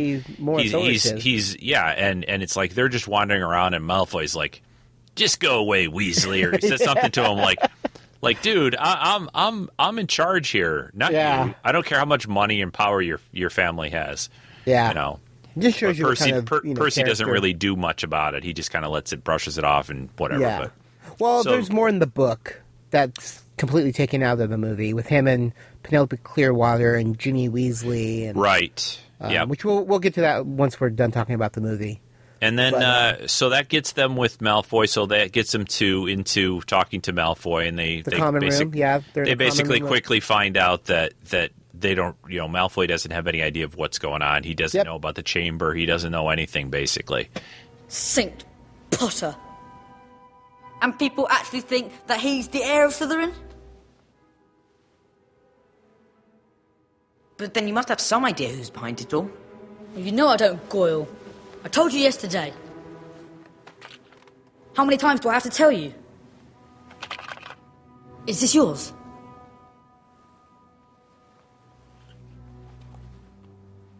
But my father did say this.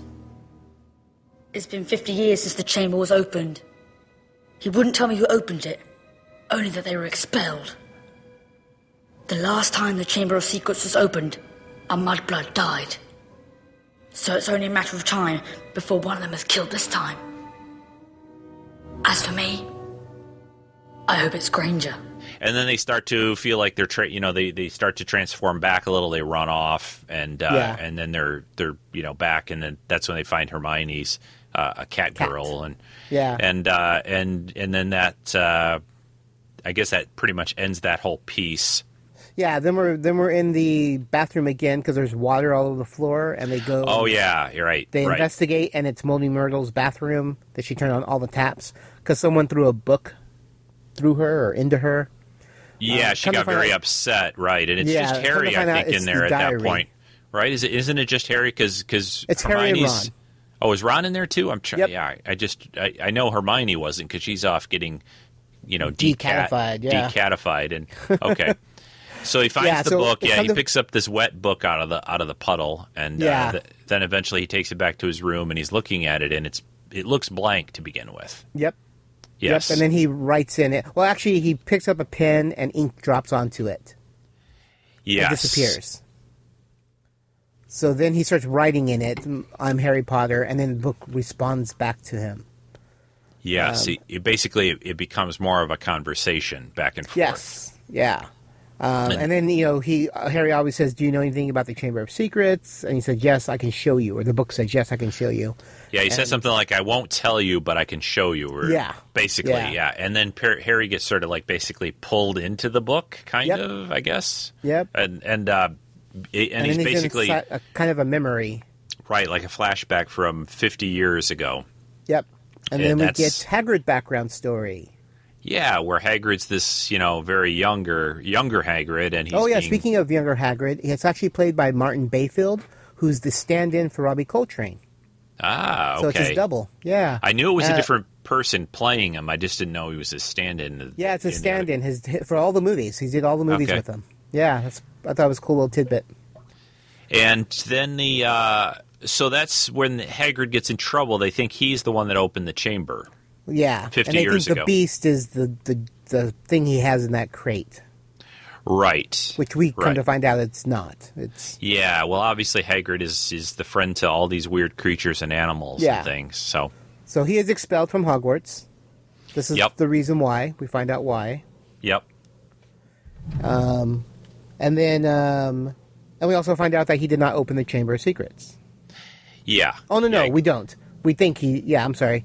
Then well, they're not th- sure at that point. They're though. not sure. Yeah, so Harry and Ron are suspicious that you know he may have opened the Chamber. Right, and they go to they go to see Hagrid.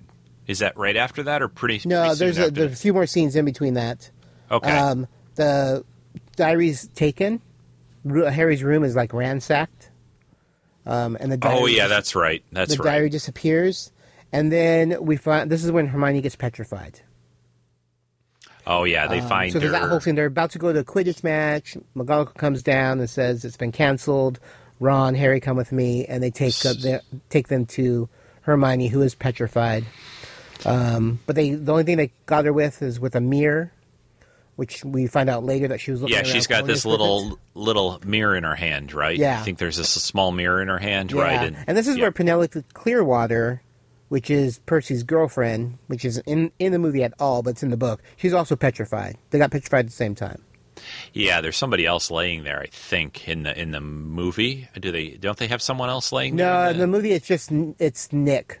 Nick is covered. Oh, by it's one, Nick. Okay. Justin and Colin, and then Okay. Yeah, because there's three on one side, then Hermione on the other. Yeah, so they're getting quite the the, the petrified body count going. They are definitely. yeah. Um, and then we have the Ron and Harry go and talk to Hagrid uh, in his hut. Uh, well, they don't really get to talk to him. They go to start to talk to him, and they're interrupted. And Yeah. it's Yeah. um, it's the It's- Minister of Magic, Fudge. Yeah, it's Fudge and Dumbledore, Dumbledore. right? Come on in. Just made a pot of tea. Hagrid, are you okay? I'm fine. Did you hear about Hermione? Oh, yeah. I heard about that, all right. Look, we have to ask you something. Do you know who's opened the Chamber of Secrets? What you had to understand about that is. Quiet. Under the cloak. Don't say a word. Be quiet. Both of you.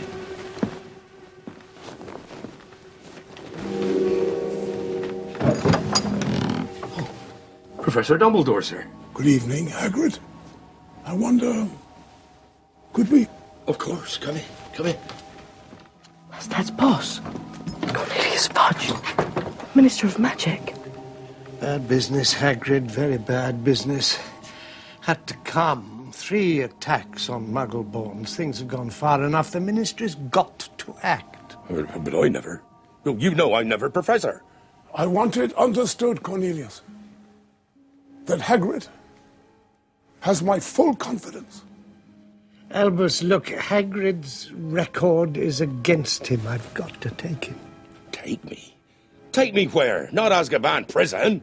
I'm afraid we have no choice, Hagrid. And uh, unfortunately, Fudge wants to take Hagrid to Azkaban. Yeah, because of what happened 50 years Previously, ago. yeah, 50 years previously, ago. so he sort of has this. Yeah, because what rap. happened 50 years ago is, you know, once Hagrid was, uh, once Tom Riddle told on Hagrid and and they expelled Hagrid, the killing stopped. Everything stopped. So they figured, well, we took care of it. So Hagrid must be the culprit. Yeah. So obviously, to stop it this time, they're going to take Hagrid again. And then d- obviously doesn't stop it. Yeah, obviously So- that doesn't stop it. Uh, but then Lucius shows up and has a dec- decree from uh, the like the school chamber people, the people in charge, um, saying that they want him to step down as headmaster, which he does. Already here, Fudge. Good. What are you doing here? Get out of my house. Believe me, I take absolutely no pleasure being inside your. You call this a house? Hmm. No, I simply called at the school and was told the headmaster was here. And what exactly is it that you want with me? The other governors and I have decided it's time for you to step aside. This is an order of suspension.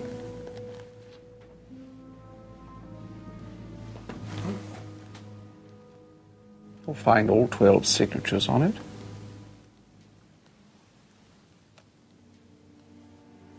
I'm afraid we feel you've rather lost your touch. What with all these attacks? There'll be no Muggleborns left at Hogwarts. I can only imagine what an awful loss that would be to the school. You can't take Professor Dumbledore away. Take him away and the Muggleborns won't stand a chance. You mark my words, there'll be killings next. You think so? Calm yourself, Hagrid. If the governors desire my removal, I will, of course, step aside.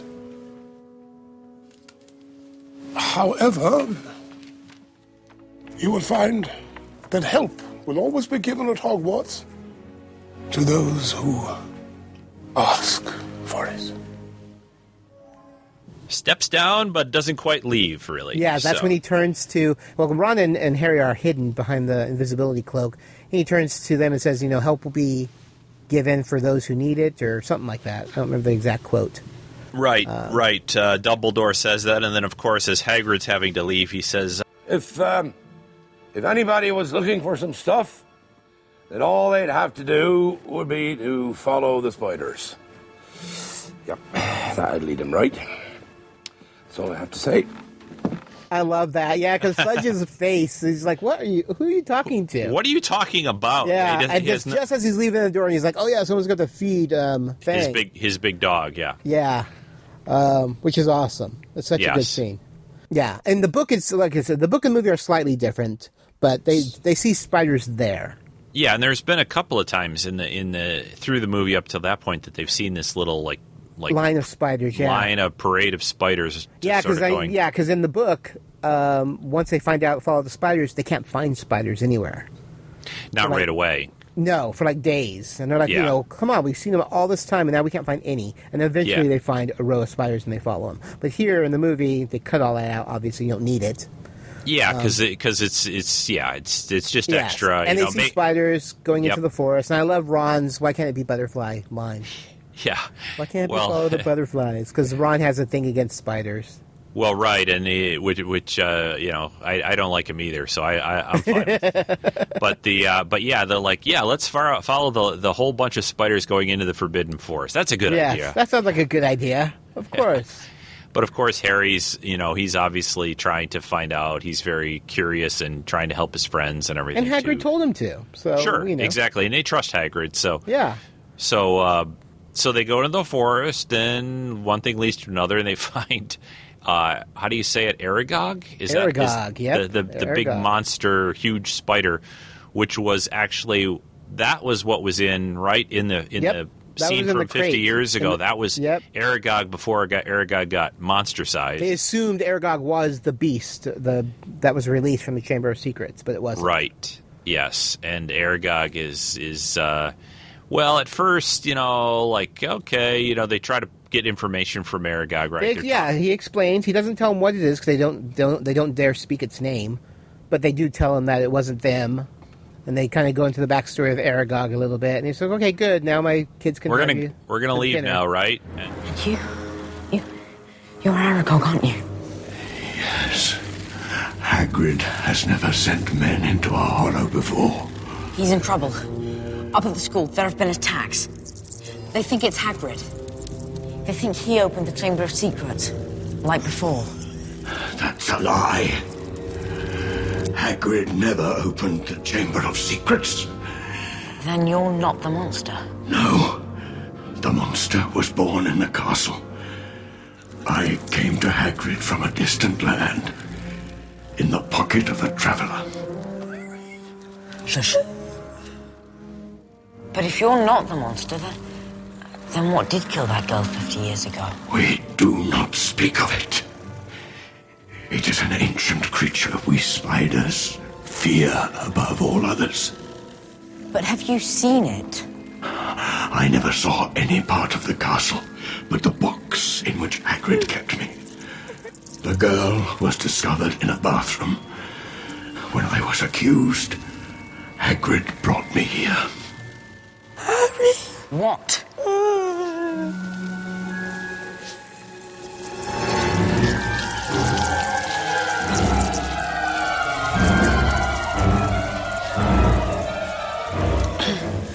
Well, thank you. We'll just go. Go. I think not.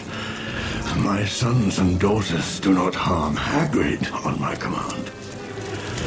But I cannot deny them fresh meat when it wanders so willingly into our midst. Oh, there's probably hundreds of little babies. Yeah, they're Which they're are they're. They're pretty big as a good size. I mean, they're Yeah. like you know car size or whatever. Speaking of cars, that's when the Ford shows up, the car, the flying car, to, to rescue them. Which they don't really do. They explain it in the book, Kenny. Like uh, that Ford, that car just shows up, like pretty helpful and pretty convient. You know, to yeah, uh, well, in in the book, did obviously, somebody once send it or, or no, what? in the in the book, once the once the Whomping Willow bashes it, it kicks the guys out. It goes into the forest and disappears.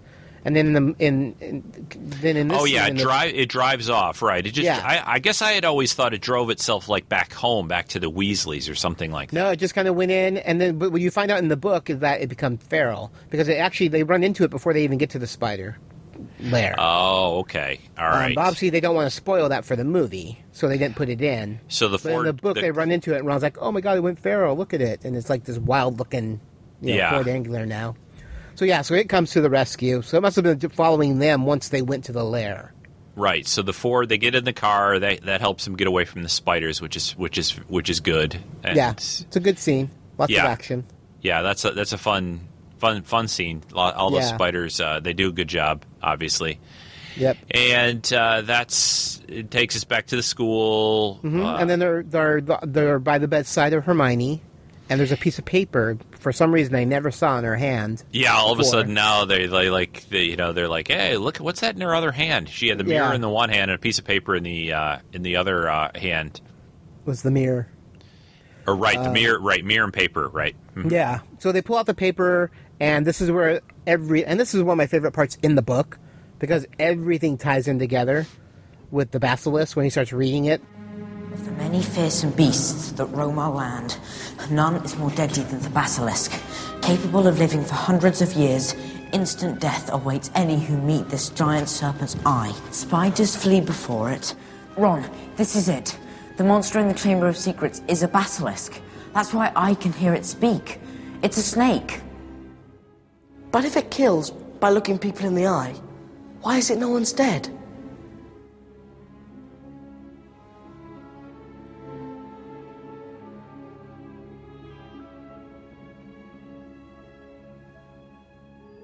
Because no one did look it in the eye. Not directly, at least. Colin saw it through his camera. Justin. Well, Justin must have seen the basilisk through nearly headless Nick. Nick got the full blast of it, but he's a ghost. He couldn't die again.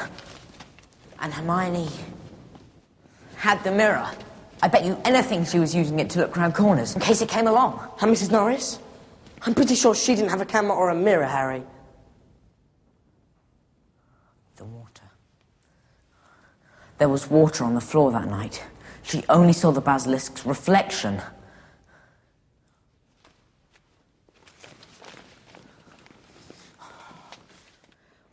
Spiders flee before it. It all fits. But how's the basilisk been getting around? A dirty great snake, someone would have seen it. Hermione's answered that too. Pipes? It's using the plumbing. And in the movie, they don't play up on the rooster thing, but roosters have been be- being killed. uh, oh, okay. in the book. Yeah. Because yeah, the don't. rooster cry will kill it. Ah, okay. So Ginny has been killing all the roosters. Ah, okay. But again, that whole subplot's completely taken out of the movie. Um, yeah, some of that I think is not just obviously for time and things, but the, the, some of it I think is the the way they want to reveal certain things yes, in the movie. Yes, Yeah. I loved the way it was revealed in the book. I don't know. Mhm. I I was kind of bummed that they removed that whole subplot of Ginny doing all this and being Uh-huh. suspicious. You know, we never and knew. that we- that's obviously the the reason is is this book is more or less like controlling her, I, I guess, or she's Yes. been yeah yeah, she's been. Yeah, it's it, it- he put a little her.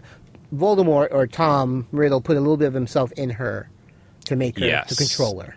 yes Um, but yeah, so we don't get any of that really until the very end of the movie. right. So they of they learn about um, the so yeah, uh, so they, they learned that it's a basilisk. yeah Uh, uh, even Hermione wrote pipe, so she even knows how. I mean, they get all the information from Her- Hermione in that one yes piece of paper. the the pipes right And there's an announcement. Uh, teachers to the second corridor. They go there, and there's another message saying that her skeleton will lie in the chamber forever. Uh, And and, it's, it's- also written in blood. yeah, and they find out it's it's Ginny that Ginny uh, Weasley, yeah. yeah has been Um, taken, and of yeah. course you know both you know both Harry and and Ron are, aren't going to let that happen. So Yeah, yeah, um, yeah. Because again, in the book, it's different than the movie. The movie, they're they're like hiding around the corner. In the book, they're hiding in a wardrobe, and that's when they hear that it was Ginny because the teachers are talking in, like the teachers' lounge. Mhm. Uh, because when they find out that it's a basilisk, they were going to go to Lockhart, who supposedly can defeat it. He knows how. He knows he knows where the chamber is, and they're Yeah. going to tell him what it was and all that. And that's right, but he's out- he's pretty much packing and getting ready to leave. Oh yeah, he's out of there. so they kind of kidnap him a little bit at one Yeah. point. Um, yes, right. They they and they put two and two together, knowing that a girl died in the chamber, or, you know, not in the chamber, but in the bathroom, and they realized that was Moaning Myrtle that was the one that died 50 years ago Yes. by this beast. yes. So they go to Moaning Myrtle in the bathroom, Lockhart, Ron, and Harry, and they ask her, you know, where'd you see it? Where'd it happen? Hello, Harry. What do you want?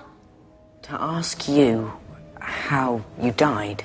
Oh, it was dreadful. It happened right here in this very cubicle.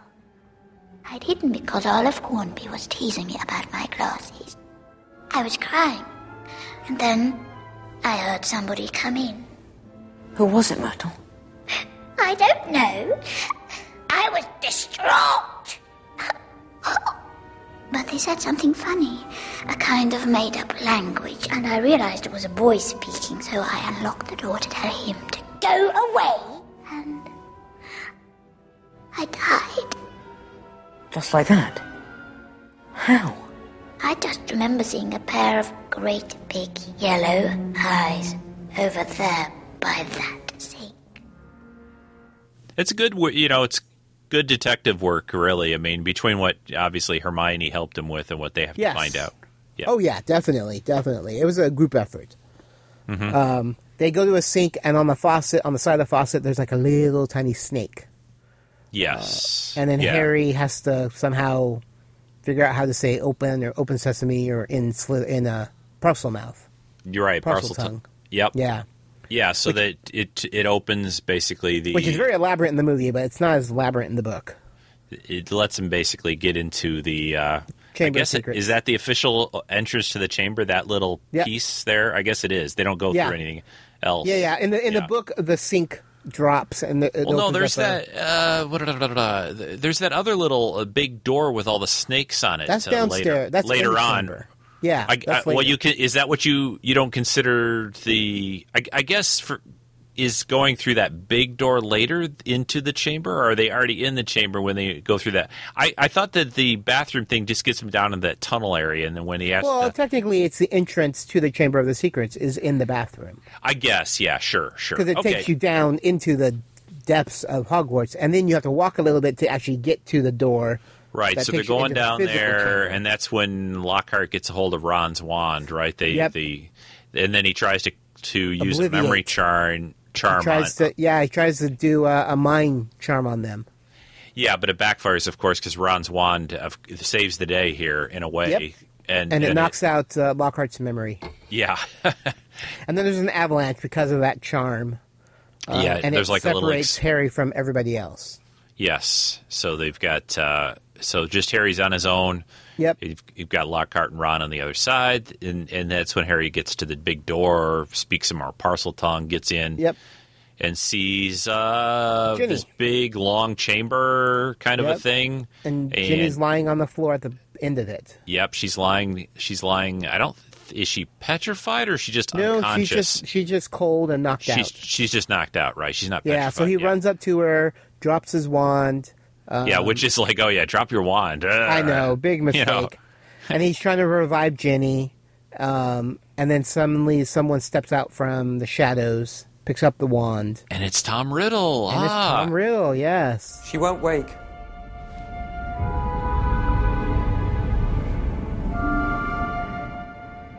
Tom. Tom Riddle. What do you mean she won't wake? She's not. She's still alive, but only just. Are you a ghost? A memory, preserved in a diary for 50 years. She's cold as ice. Ginny, please don't be dead. Wake up. You've got to help me, Tom. There's a basilisk. It won't come until it's called. And he looks like uh, you know. Well, it's it's it's technically the a ghost, but in he doesn't look like the other ghosts. At in the movie he looks more solid than in the book. yeah, In the book, yeah, Yeah. you're in you're, in the book. Yes, he's kind of like a. I kind of think a little bit it would have been good if they made him look not quite just like he was just the actor. I'm sure maybe it just made it. I- don't know how they decided how to do that scene, but I- I think it might have been a better effect if you just realized this isn't really a person here. You know, Well, because he's getting more solidified as Ginny becomes weaker and weaker. I guess, yeah. In the book, that's how it is. So he's Right, becoming more solid as the conversation is happening. and they could have probably done that, I guess. they probably could, Have, yes, they could have made him kind of see through and then made him a little bit more solid. And he could have said, you know, as she dies, I grow in strength or something, you know. Yeah, but anyway, so he's there, and uh, he's there, so- has the wand. Mhm. Uh, yeah, uh, Harry warns him and says, "We need to get out of here. There's a basilisk coming." and he's like, "Yeah, I know." yeah, he's like, "Yeah, well, it won't come until I call it." Yeah, exactly. And then Harry realizes you're Tom Riddle, and he's like, um, you well, know, kind of, I am, but I am not. And then he does Yes, the whole name and then thing. yes, he writes Right. his name, Tom yeah, Riddle. that's very cool. It's awesome, and he kind of twirls it with his hand, and it reforms. It says, "I am Voldemort." How is it that a baby with no extraordinary magical talent was able to defeat the greatest wizard of all time? How did you escape with nothing but a scar while Lord Voldemort's powers were destroyed? Why do you care how I escaped? Voldemort was after your time. Voldemort is my past, present, and future.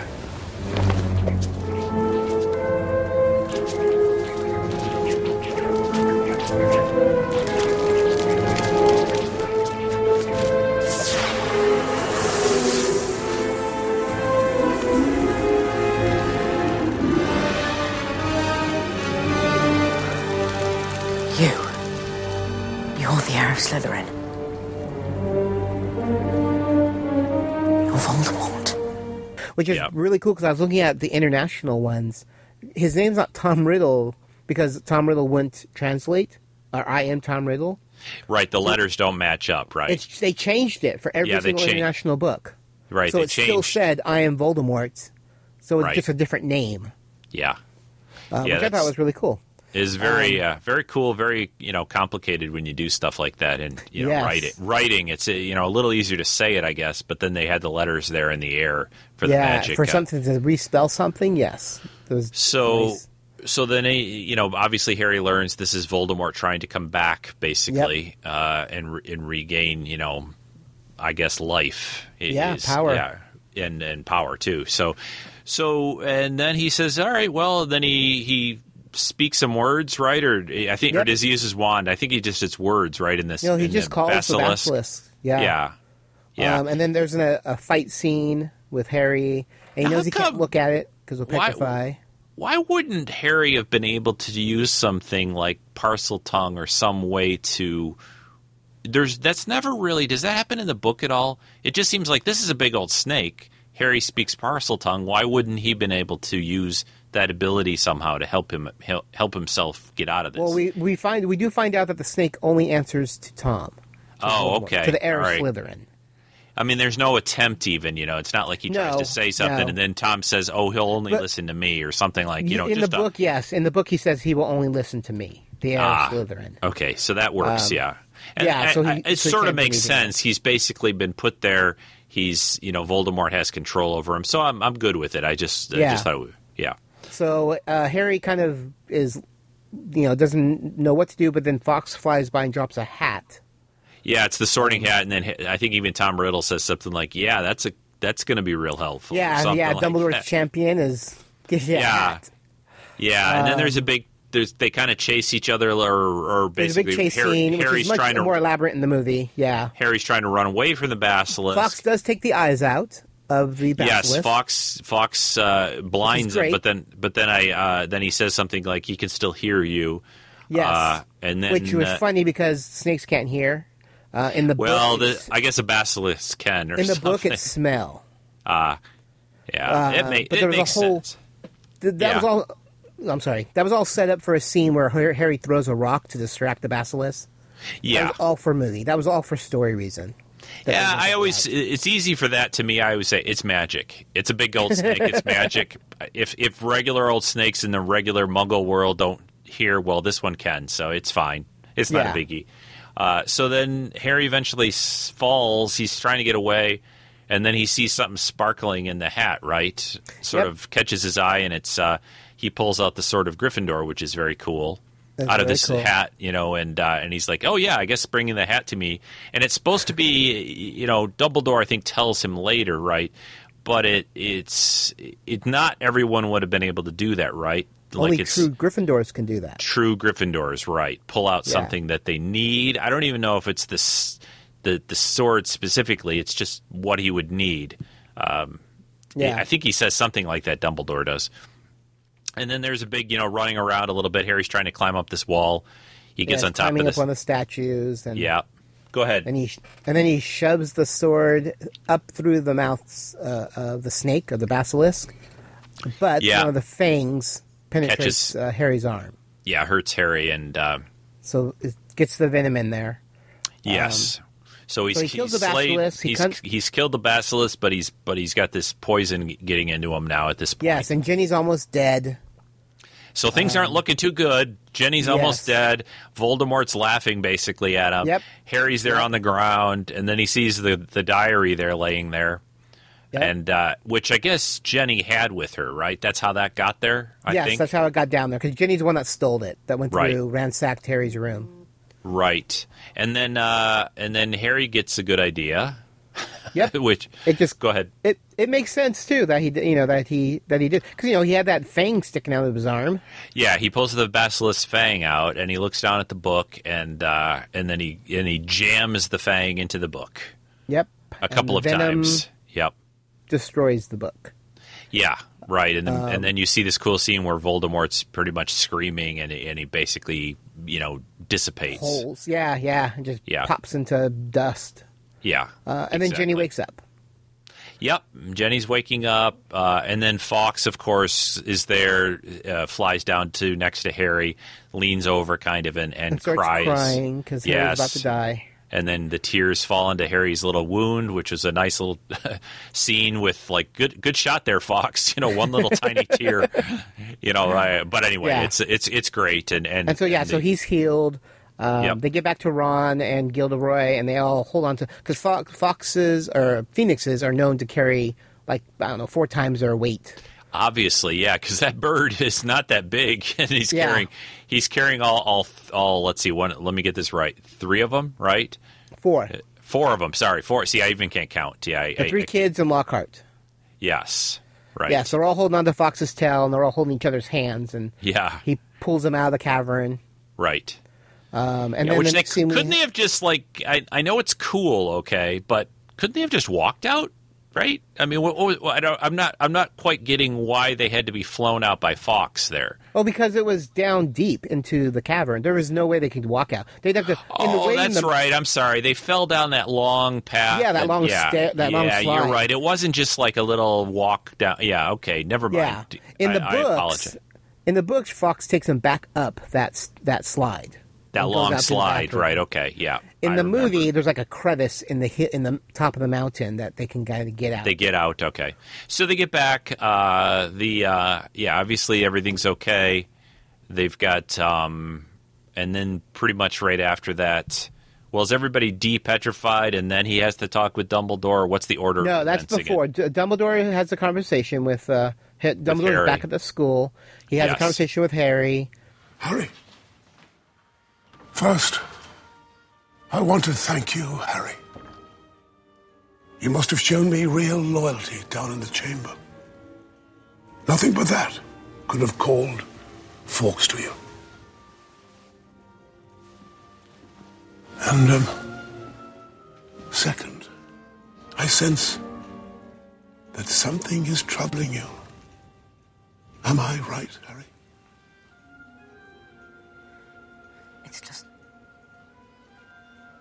You see, sir, I, I couldn't help but notice certain things, certain. certain similarities between Tom Riddle and me. I see. Well, you can speak Parseltongue, Harry. Why? Because Lord Voldemort can speak Parseltongue. If I'm not mistaken, Harry, he transferred some of his powers to you the night he gave you that scar. Voldemort transferred some of his powers to me. Not intentionally. But yes. So the sorting hat was right. I should be in Slytherin. It's true, Harry. You possess many of the qualities that Voldemort himself prizes determination, resourcefulness, and if I may say so, a certain disregard for the rules. Why then did the sorting hat place you in Gryffindor? Because I asked it to. Exactly, Harry, exactly. Which makes you different from Voldemort. It is not our abilities that show what we truly are, it is our choices. If you want proof why you belong in Gryffindor, then I suggest you look more closely at this.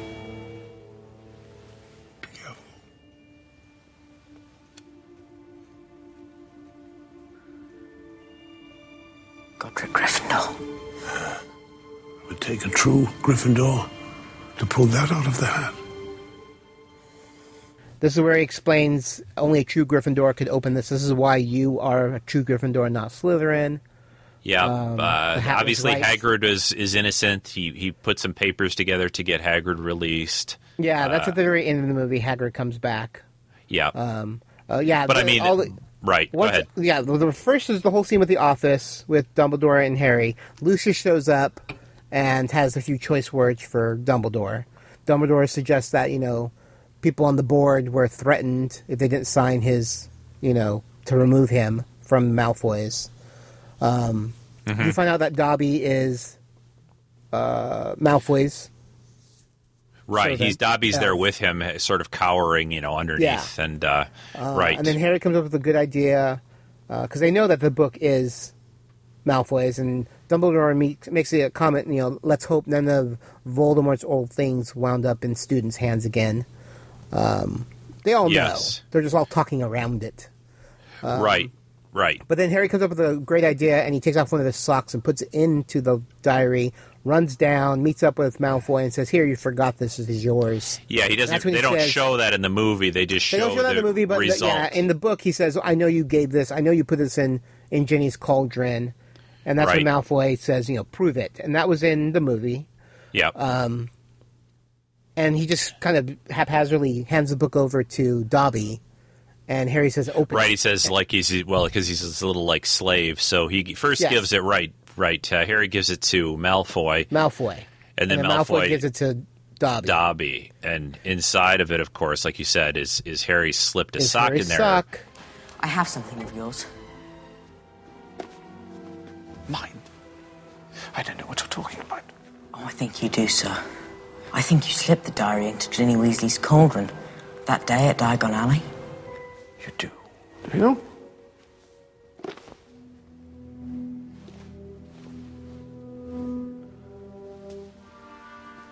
Why don't you prove it?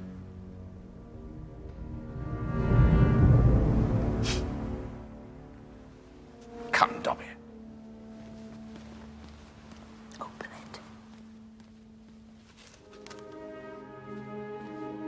it. Dobby? Master has given Dobby a sock. What? I didn't. Master has presented Dobby with clothes. Dobby is free. In the first part of the movie, when Dobby first shows up, I think he he says that at some point. I think it's is it the first scene when he meets Dobby about something like if if I am presented by with clothes Yeah, by my yeah, master, it will free him. It's free during him. the it's during the bed uh, the hospital scene after the Bludger incident. He says, Oh, "Why do you wear that thing?" And he says, "It's a it's a symbol of uh, of uh, captivity or slavery or whatever Mhm, the term okay. he used." And So, they can only be freed if they get a piece of clothing. Yeah, Yeah, so Malfoy inadvertently, you know, gives Dobby a sock Piece and of clothing. which, which frees him. which frees and, him, And which then of makes course, Malfoy upset. yeah, he pulls out his wand out of his cane. He's well, about he was ready. gonna in the. I don't think he Avada Kedavras him in the book, but well, in the right, movie, he, he starts speaking it. He starts. yeah, in the uh, movie he starts saying Avada Kedavra. right. And uh, Dobby and steps in and uses elf magic, which is and just blasts its own, Malfoy across the way. blasts Yeah, him off his feet. Yeah. yeah, which is cool. Then yeah, then we have the Great Hall scene, and that's when Hermione comes running back. So you know everyone's been unpacked because nearly headless Nick is there. Um, so everyone's been Right. electrified. Yes. Um, and there's a cute scene where they all hug each other. And what's funny is that uh, Emma Watson was embarrassed about hugging the two boys. Yeah, I read that So- too. Yeah. Yeah, so she actually they talked her into hugging Harry only, and not hugging Ron and doing the handshake instead. Yeah. But that played up to the Harry or Ron and Hermione liking each other. Yeah, it, it works both ways. It works great. It worked great that way. Really, it works great because it, it works to think like, oh, maybe it should be really Harry and Hermione together because she hugs him, but not Ron. Yeah, But it's more of like she. It looks very much like, well, it's like they're both she, embarrassed. she has a little more feeling in a different way. Like Harry's her best friend, basically, Yes. but Ron is is a different situation, Yes. right? Yeah, Yeah. no, they they do that really well. I was really well, yeah. And then the final scene, uh, oh, even though there's a scene really quick I want to talk about, is when Dumbledore says, as a treat, we're going to cancel all exams, and the look on Hermione's face is just. Oh yeah, she's very upset. She's not, and I don't really know exactly uh, uh, like how much of the year this in this um, this movie. You don't see quite the seasons and the time of year. You don't know exactly where we are. Like, is it really the end of the school year? I assume this is towards the end of the school year, yeah. yeah, I mean it's it's it's In the very, book, it's much better yeah. um, marked, but in the movie, yeah, you're but right. you're right. It is funny. Her- Hermione's like, "Oh gosh, really?" You know, everyone Yeah, else is she's so super disappointed. Everybody's so happy. Everyone else, Everyone else is cheering around her, yeah. and like she wants her exams. Yes. Yes. And then Hagrid comes in. Uh, he's freed from Azkaban. Everyone's happy. And, and Yeah, and he goes over to the three of them, of course, and he, you know, Yes, and he thanks them. He knows that it's them, and that they, he has Yeah. them to thank, right? Uh, Yep. Yep. And they all hug him, and everyone comes around Hagrid, and and they everyone's happy to clap. Isn't there a big clapping for everything? I thought Yep. when Hagrid yep. comes and then in, the right? camera pans up into the ceiling, and then it ends. Yep. Because in the book, Hagrid, everyone thinks Hagrid did it, so they're all very anti-Hagrid. So at the end, when he comes back and everyone's happy for him, it's just kind of, you know, oh, he's a good guy after all. He's not as bad as we thought. Um, yeah, exactly. So it's uh, yeah, no, yeah, so that's that is uh, Chamber Harry of Potter and the Secrets. Chamber of Secrets. The yeah, it's really it's good. I mean, it's it's uh, you know they're all obviously fun and good, but uh, I think this really set to me, you know, kind of the way I look at it a little bit is it sort of set uh, the stage for, like you said, I think earlier in the podcast, for a lot of what's to come later too. And- Oh, definitely, and, yes. And This it was also definitely it shows the te- setup. the teamwork of the main three very well, uh, Mhm. it, it, and it's and the characters get more defined, and and we learn a lot more about. Obviously, we learn a lot more about Voldemort here, Yep. and Tom Riddle and that, and very very uh, good stuff, and and they really you know, good. And this was a really good ad- adaptation. I mean, there were a few. Like I said, my biggest thing of of the changes was the Ginny, because you know in the book, uh huh. Ginny is because he Ginny is uh, there's a there's a relationship that Percy, her older brother, is having with Penelope Clearwater because he caught them. Ginny caught them in uh, kissing down in the in the dungeon. That's why he was there when Malfoy was there with the the faux Crabbe and Goyle. Mhm. Um, yep. but there's a whole and and Ginny's like you know Ginny is trying to tell Harry you know something's going on I'm there's times I'm not remembering things I you know woke up with chicken and a dead chicken and blood on my hands or feathers and blood you know and she's and but then Percy thinks that she's going to snitch on her on him um Mm-hmm. Yep. it's just they're just really really good well, this whole Ginny I just that was really bummed because I really like Ginny um, and they kind of cut out her entire thing and but like you said they did it so it didn't reveal who the killer you know who the person was until after Mhm. Yeah. because Ginny's the one that was killing the chicken she was the one that was painting the the on the walls and Sure, I, I think it's you know I think it's okay. I mean, I, I can understand that it it would have helped to, to maybe to some of it, but the I think it was again they were trying to keep. Well, obviously, there's only so much you could put in a movie. First off, I mean, No, I mean, our- they were- yeah. Yeah they revealed it at the end and like when Sure. Ginny was talking and they're doing like the Well, I think it was also painting. yeah. Once you learned that she was basically a slave to what was going on in Voldemort and all that, that, that Yes. everything that happened, all the bad stuff, she was doing it. You know, Yes. so it's I kind know, of I know. I, I don't know. It just it felt it flowed better for me in the book, but I know visually you couldn't do that. Yeah, it's uh, You know, so it's one of those things probably that- still one of the like closest to the book of the movies I think Yeah. that they that they ever did. I mean, I if you mean- talk about parts. Well, and when we get to it in a couple of more, I think we even br- briefly mentioned it on the first podcast. When we get to like Goblet of Fire, I mean, God, you know, there's like there's like half that book that's cut out of the movie. I It's mean, there's, gone, yeah. there- there's true. like just just whole big chunks uh, of stuff Yeah. that are that are not in that movie. I have to say, even though I really love that book, you know, the fourth one, that movie to me is almost the hardest to watch a little bit, just because of. I still love it; it's still great. so but many good things they cut out. Yeah, yeah, be, well, well, just couldn't put in. You know, they didn't either. split it into two. Maybe. I mean, it's again, it's eh, you know, I I think it's always decisions and choices. It's does it still work? Yeah. You know, it's Yeah. it's it's not it's not bad. I mean, I understand how and why they do these things. We we know this business kind of stuff, but they uh, Yeah. There's always you know those choices. But still, they uh, this is a great time. Uh, what else? Uh, we should probably get sort of winding down a little bit. You were talking. I know. I about- noticed this. There's really w- one more scene I'd like to talk about really quick that they cut Yeah. out. Yeah, was go the whole. Valentine with Ginny sending a Valentine, a Valentine troll to uh, Harry. Oh well, yeah. They there's a couple tiny little things they they they give you in the movie that implies Ginny kind of likes Has a thing for Harry, yeah. yeah. But it's real little, really little. But go ahead, continue with the. No, I'm just saying it's so much stronger in the book. Her her like for Harry. Yeah, yeah. I think You know, it's But like you said, I guess we really didn't need to see big amounts of it. We already kind of know that she. Yeah, I think so. I also think that they they were trying to. I think they were because of the ages of the actors and whatever you know the age they're supposed to be playing here. I don't even have a little chart that shows like how old they were supposed to be technically by the book versus.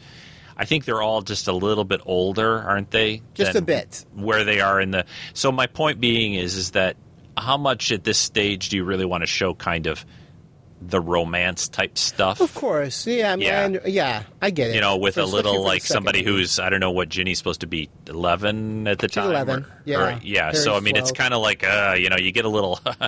I'm not a Valentine's Yeah. pretty innocent, but that you know, it's it's and plus, uh, it's, it's extraneous information. It has nothing to do with the story.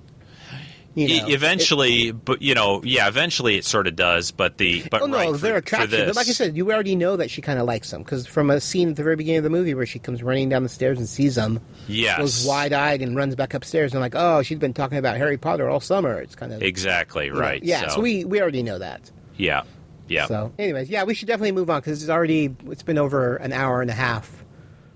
Uh, yeah, well, I got like an hour. Yeah, so let, let's say we got, you know, what can we wrap up here in the next, say, five or ten minutes to finish this off? What What else did you want to cover? Uh, I think I covered everything I needed to do. I mean, Did you want to go it's- through any any of the other little stuff? Like, uh, I mean, we mentioned some of it as we were going through the movie. Uh, some of the other little sort of behind the scenes or little trivia stuff. Yeah. Uh, I, I read some of the things like Dobby. You know, sometimes. Uh, obviously, he's he's completely digital, I believe. he's right? completely digital. He was played by a tennis ball on a stick. Right, a little ball and a stick. They didn't use like any kind of. There was no puppetry. There was no Yoda, Nope. like an Empire Strikes Back type Yoda with a puppet. It's all Nope. digital. Uh, they've. Um, uh, oh, I, I read this one comment. I don't think we mentioned this yet. Did you read this thing? This this supposed talk about Gilderoy Lockhart was supposed to be based on. At one point, people were talking about it being J.K. Rowling's ex-husband. Ex- yes, which was she debunked that story. Yeah, She just she just said he's just the typical like egocentric person, Yeah. not not specifically her ex husband. It's not. Yeah, she said that he's not based on anybody. He's like a bunch of people put together. Right, right. So yeah, yeah. There's always those little rumors of who did she base these people on, especially the bad, like Umbridge and I just read this thing here. Joseph Morgan, uh, who's actually I don't know if anybody you know listening uh, listen or watches the TV show The Originals. I don't know if you watch that one, Kenny. It's a vampire type spin-off, Vampire Nope. Diaries. Anyway, he's on that show. The actor Joseph Morgan was another one who auditioned for uh, Tom Riddle, uh, which Oh, I could see that. Yeah, he's he's really good on that show. He, he's uh, and I could see I could see him playing that. I'm just skimming through some of these other little tidbits and stuff. Yeah. Uh, If you, it looks uh, like there's a really good a really good site. It's hp-lexicon.org. It's It's a really oh good yeah, yeah, site, so- yeah. We'll we'll put that in the uh, the notes when this show goes out. Uh, Yeah, the- oh, it looks like big Fawkes was uh, animatronic. Uh, Yep. You know, at least in the in the office. I'm assuming the rest of the stuff when he's flying around, it's CG. It's all but CG, yeah. yeah. Uh, we have mentioned Hugh Grant. Uh, well, let's see what else. Uh, what am I seeing here? Moaning Myrtle was Ravenclaw. I think is that what it is? Yeah. Mm-hmm. I don't Yeah. think that's not a big deal. Uh, oh, yeah, you mentioned the car. We talked about the car. Yeah. No, it's great. It's it's it's really uh, really a No, lot it was a really good adaptation for the movie. I think if you watched the movie, you really you didn't miss much from the book. No, no, and uh, you know, I think uh, you know we didn't. I don't know if we've mentioned it a lot either on the first go around, the first podcast, or this one. You know, but I, I just think these are these books are a lot of fun to do t- to read as well. You know, I always try to Oh, tell encourage people. I mean, the movies are great, but even if you've seen the movies, you know, go read the books too because it's. Uh, like like Kenny has mentioned here, and, and it, there are things in the books that aren't there, and they're just they're very very uh, I think fairly quick reading in terms of their fun, and especially if you've if you've seen the movie and you've not read the book, it'll be really uh, a pretty straightforward uh, read Yeah. for you, and there is stuff that's in there on uh, that that isn't in the movie, so uh, But it just enriches the story. yeah yeah exactly movie, yeah you It- it's it's and the books uh, are always better, you know. But the movies, the, they're- especially the first two movies, they're really they're faithful. they're different. I mean, they're they're.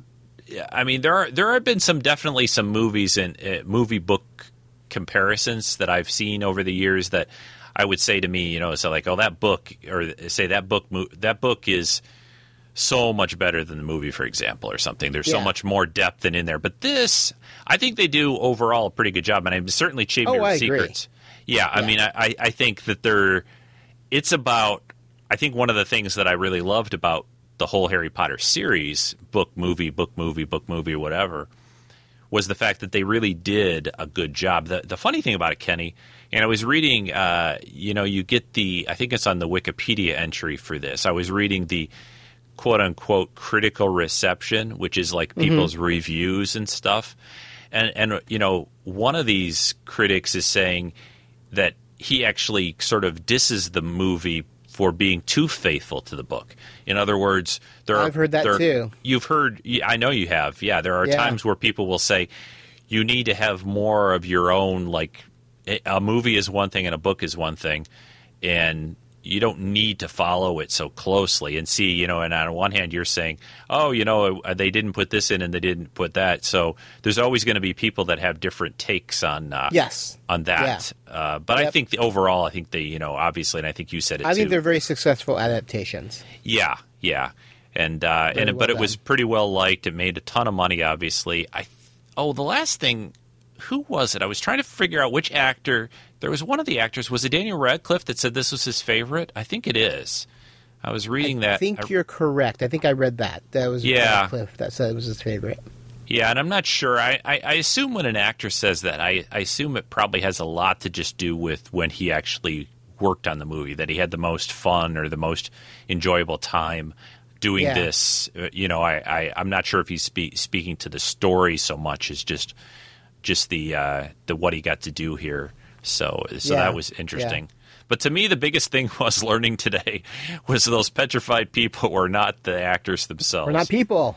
They're fake. I know it's crazy. Yeah, that just uh, I still can't get over it. But I think it's so cool that I can continuing to learn stuff about this series, even though I know s uh, quite a bit about it already. yeah, yeah. You know, you just And, can't uh, know it all. And next up is what? Prisoner of Azkaban? Is that the next Prisoner one? of Azkaban. Yes, book three. It's my favorite book. oh, is it? Yeah, you mentioned that the last time, I believe. Yeah. Yeah. I I like I like it because of um, well, we'll talk about it when we get to it in a, in a month or two. But the uh, the thing that I think is really cool about the third one, as a little preview for it, is I feel it has sort of a, a very interesting style because of the director that they got, and, a, and a look and a style. Oh, for the movie, yes. The, For the movie. my favorite look. Yeah. you know it just it's just very different all of a sudden i remember when i first saw that movie was just and and i sh- you know we'll we'll end this and we can talk obviously when we talk about it but i just was very impressed with with how different they did that one how, how it, you know you saw a lot of different things that you didn't see in the other ones. So it's a, it's a, it's a big, pretty big shift, but uh, but a good one too. So uh, well, thanks, Kenny. This has been a blast again. Oh, yeah, of course. I And, love uh, it. I didn't mention it at the beginning, but I know we. I apologize once more, but I I, I- I did not use uh, my good mic on the first go round for this, so the audio was was not good. But I did use it this time, so this this we should be should be a much better listening experience to uh, to the people listening. So. Uh, and uh, so we've got that covered. Yeah. After some trial and error here. That's it. So, uh, but I, uh, I again, thanks a lot, Kenny. The, the, I know we both love this stuff, so it's it's great getting together and, and talking about it. And uh, I'm looking forward already to uh, to both uh, watching in, the movie again, so I, I can get caught up on it, and, and doing another podcast with you. Oh, I can't wait. Yeah, in a month Prisoner of or two. Azkaban's gonna be amazing. Oh yeah, that's that. That one's a lot of fun. You get all kinds of new stuff in that one that uh, that we haven't heard of or seen of uh, at this point. So, all right, well, everyone, uh, thanks for listening to Treks and Sci-Fi. Thanks for uh, Kenny. Thank you for Thank joining you. me once again for this look at Harry Potter and the Chamber of Secrets. So it uh, has been a pleasure and fun, and I'm going to stop recording now. So just say bye bye, Kenny. Bye bye. Bye, everyone. We'll uh, we'll talk to you again soon. Bye bye.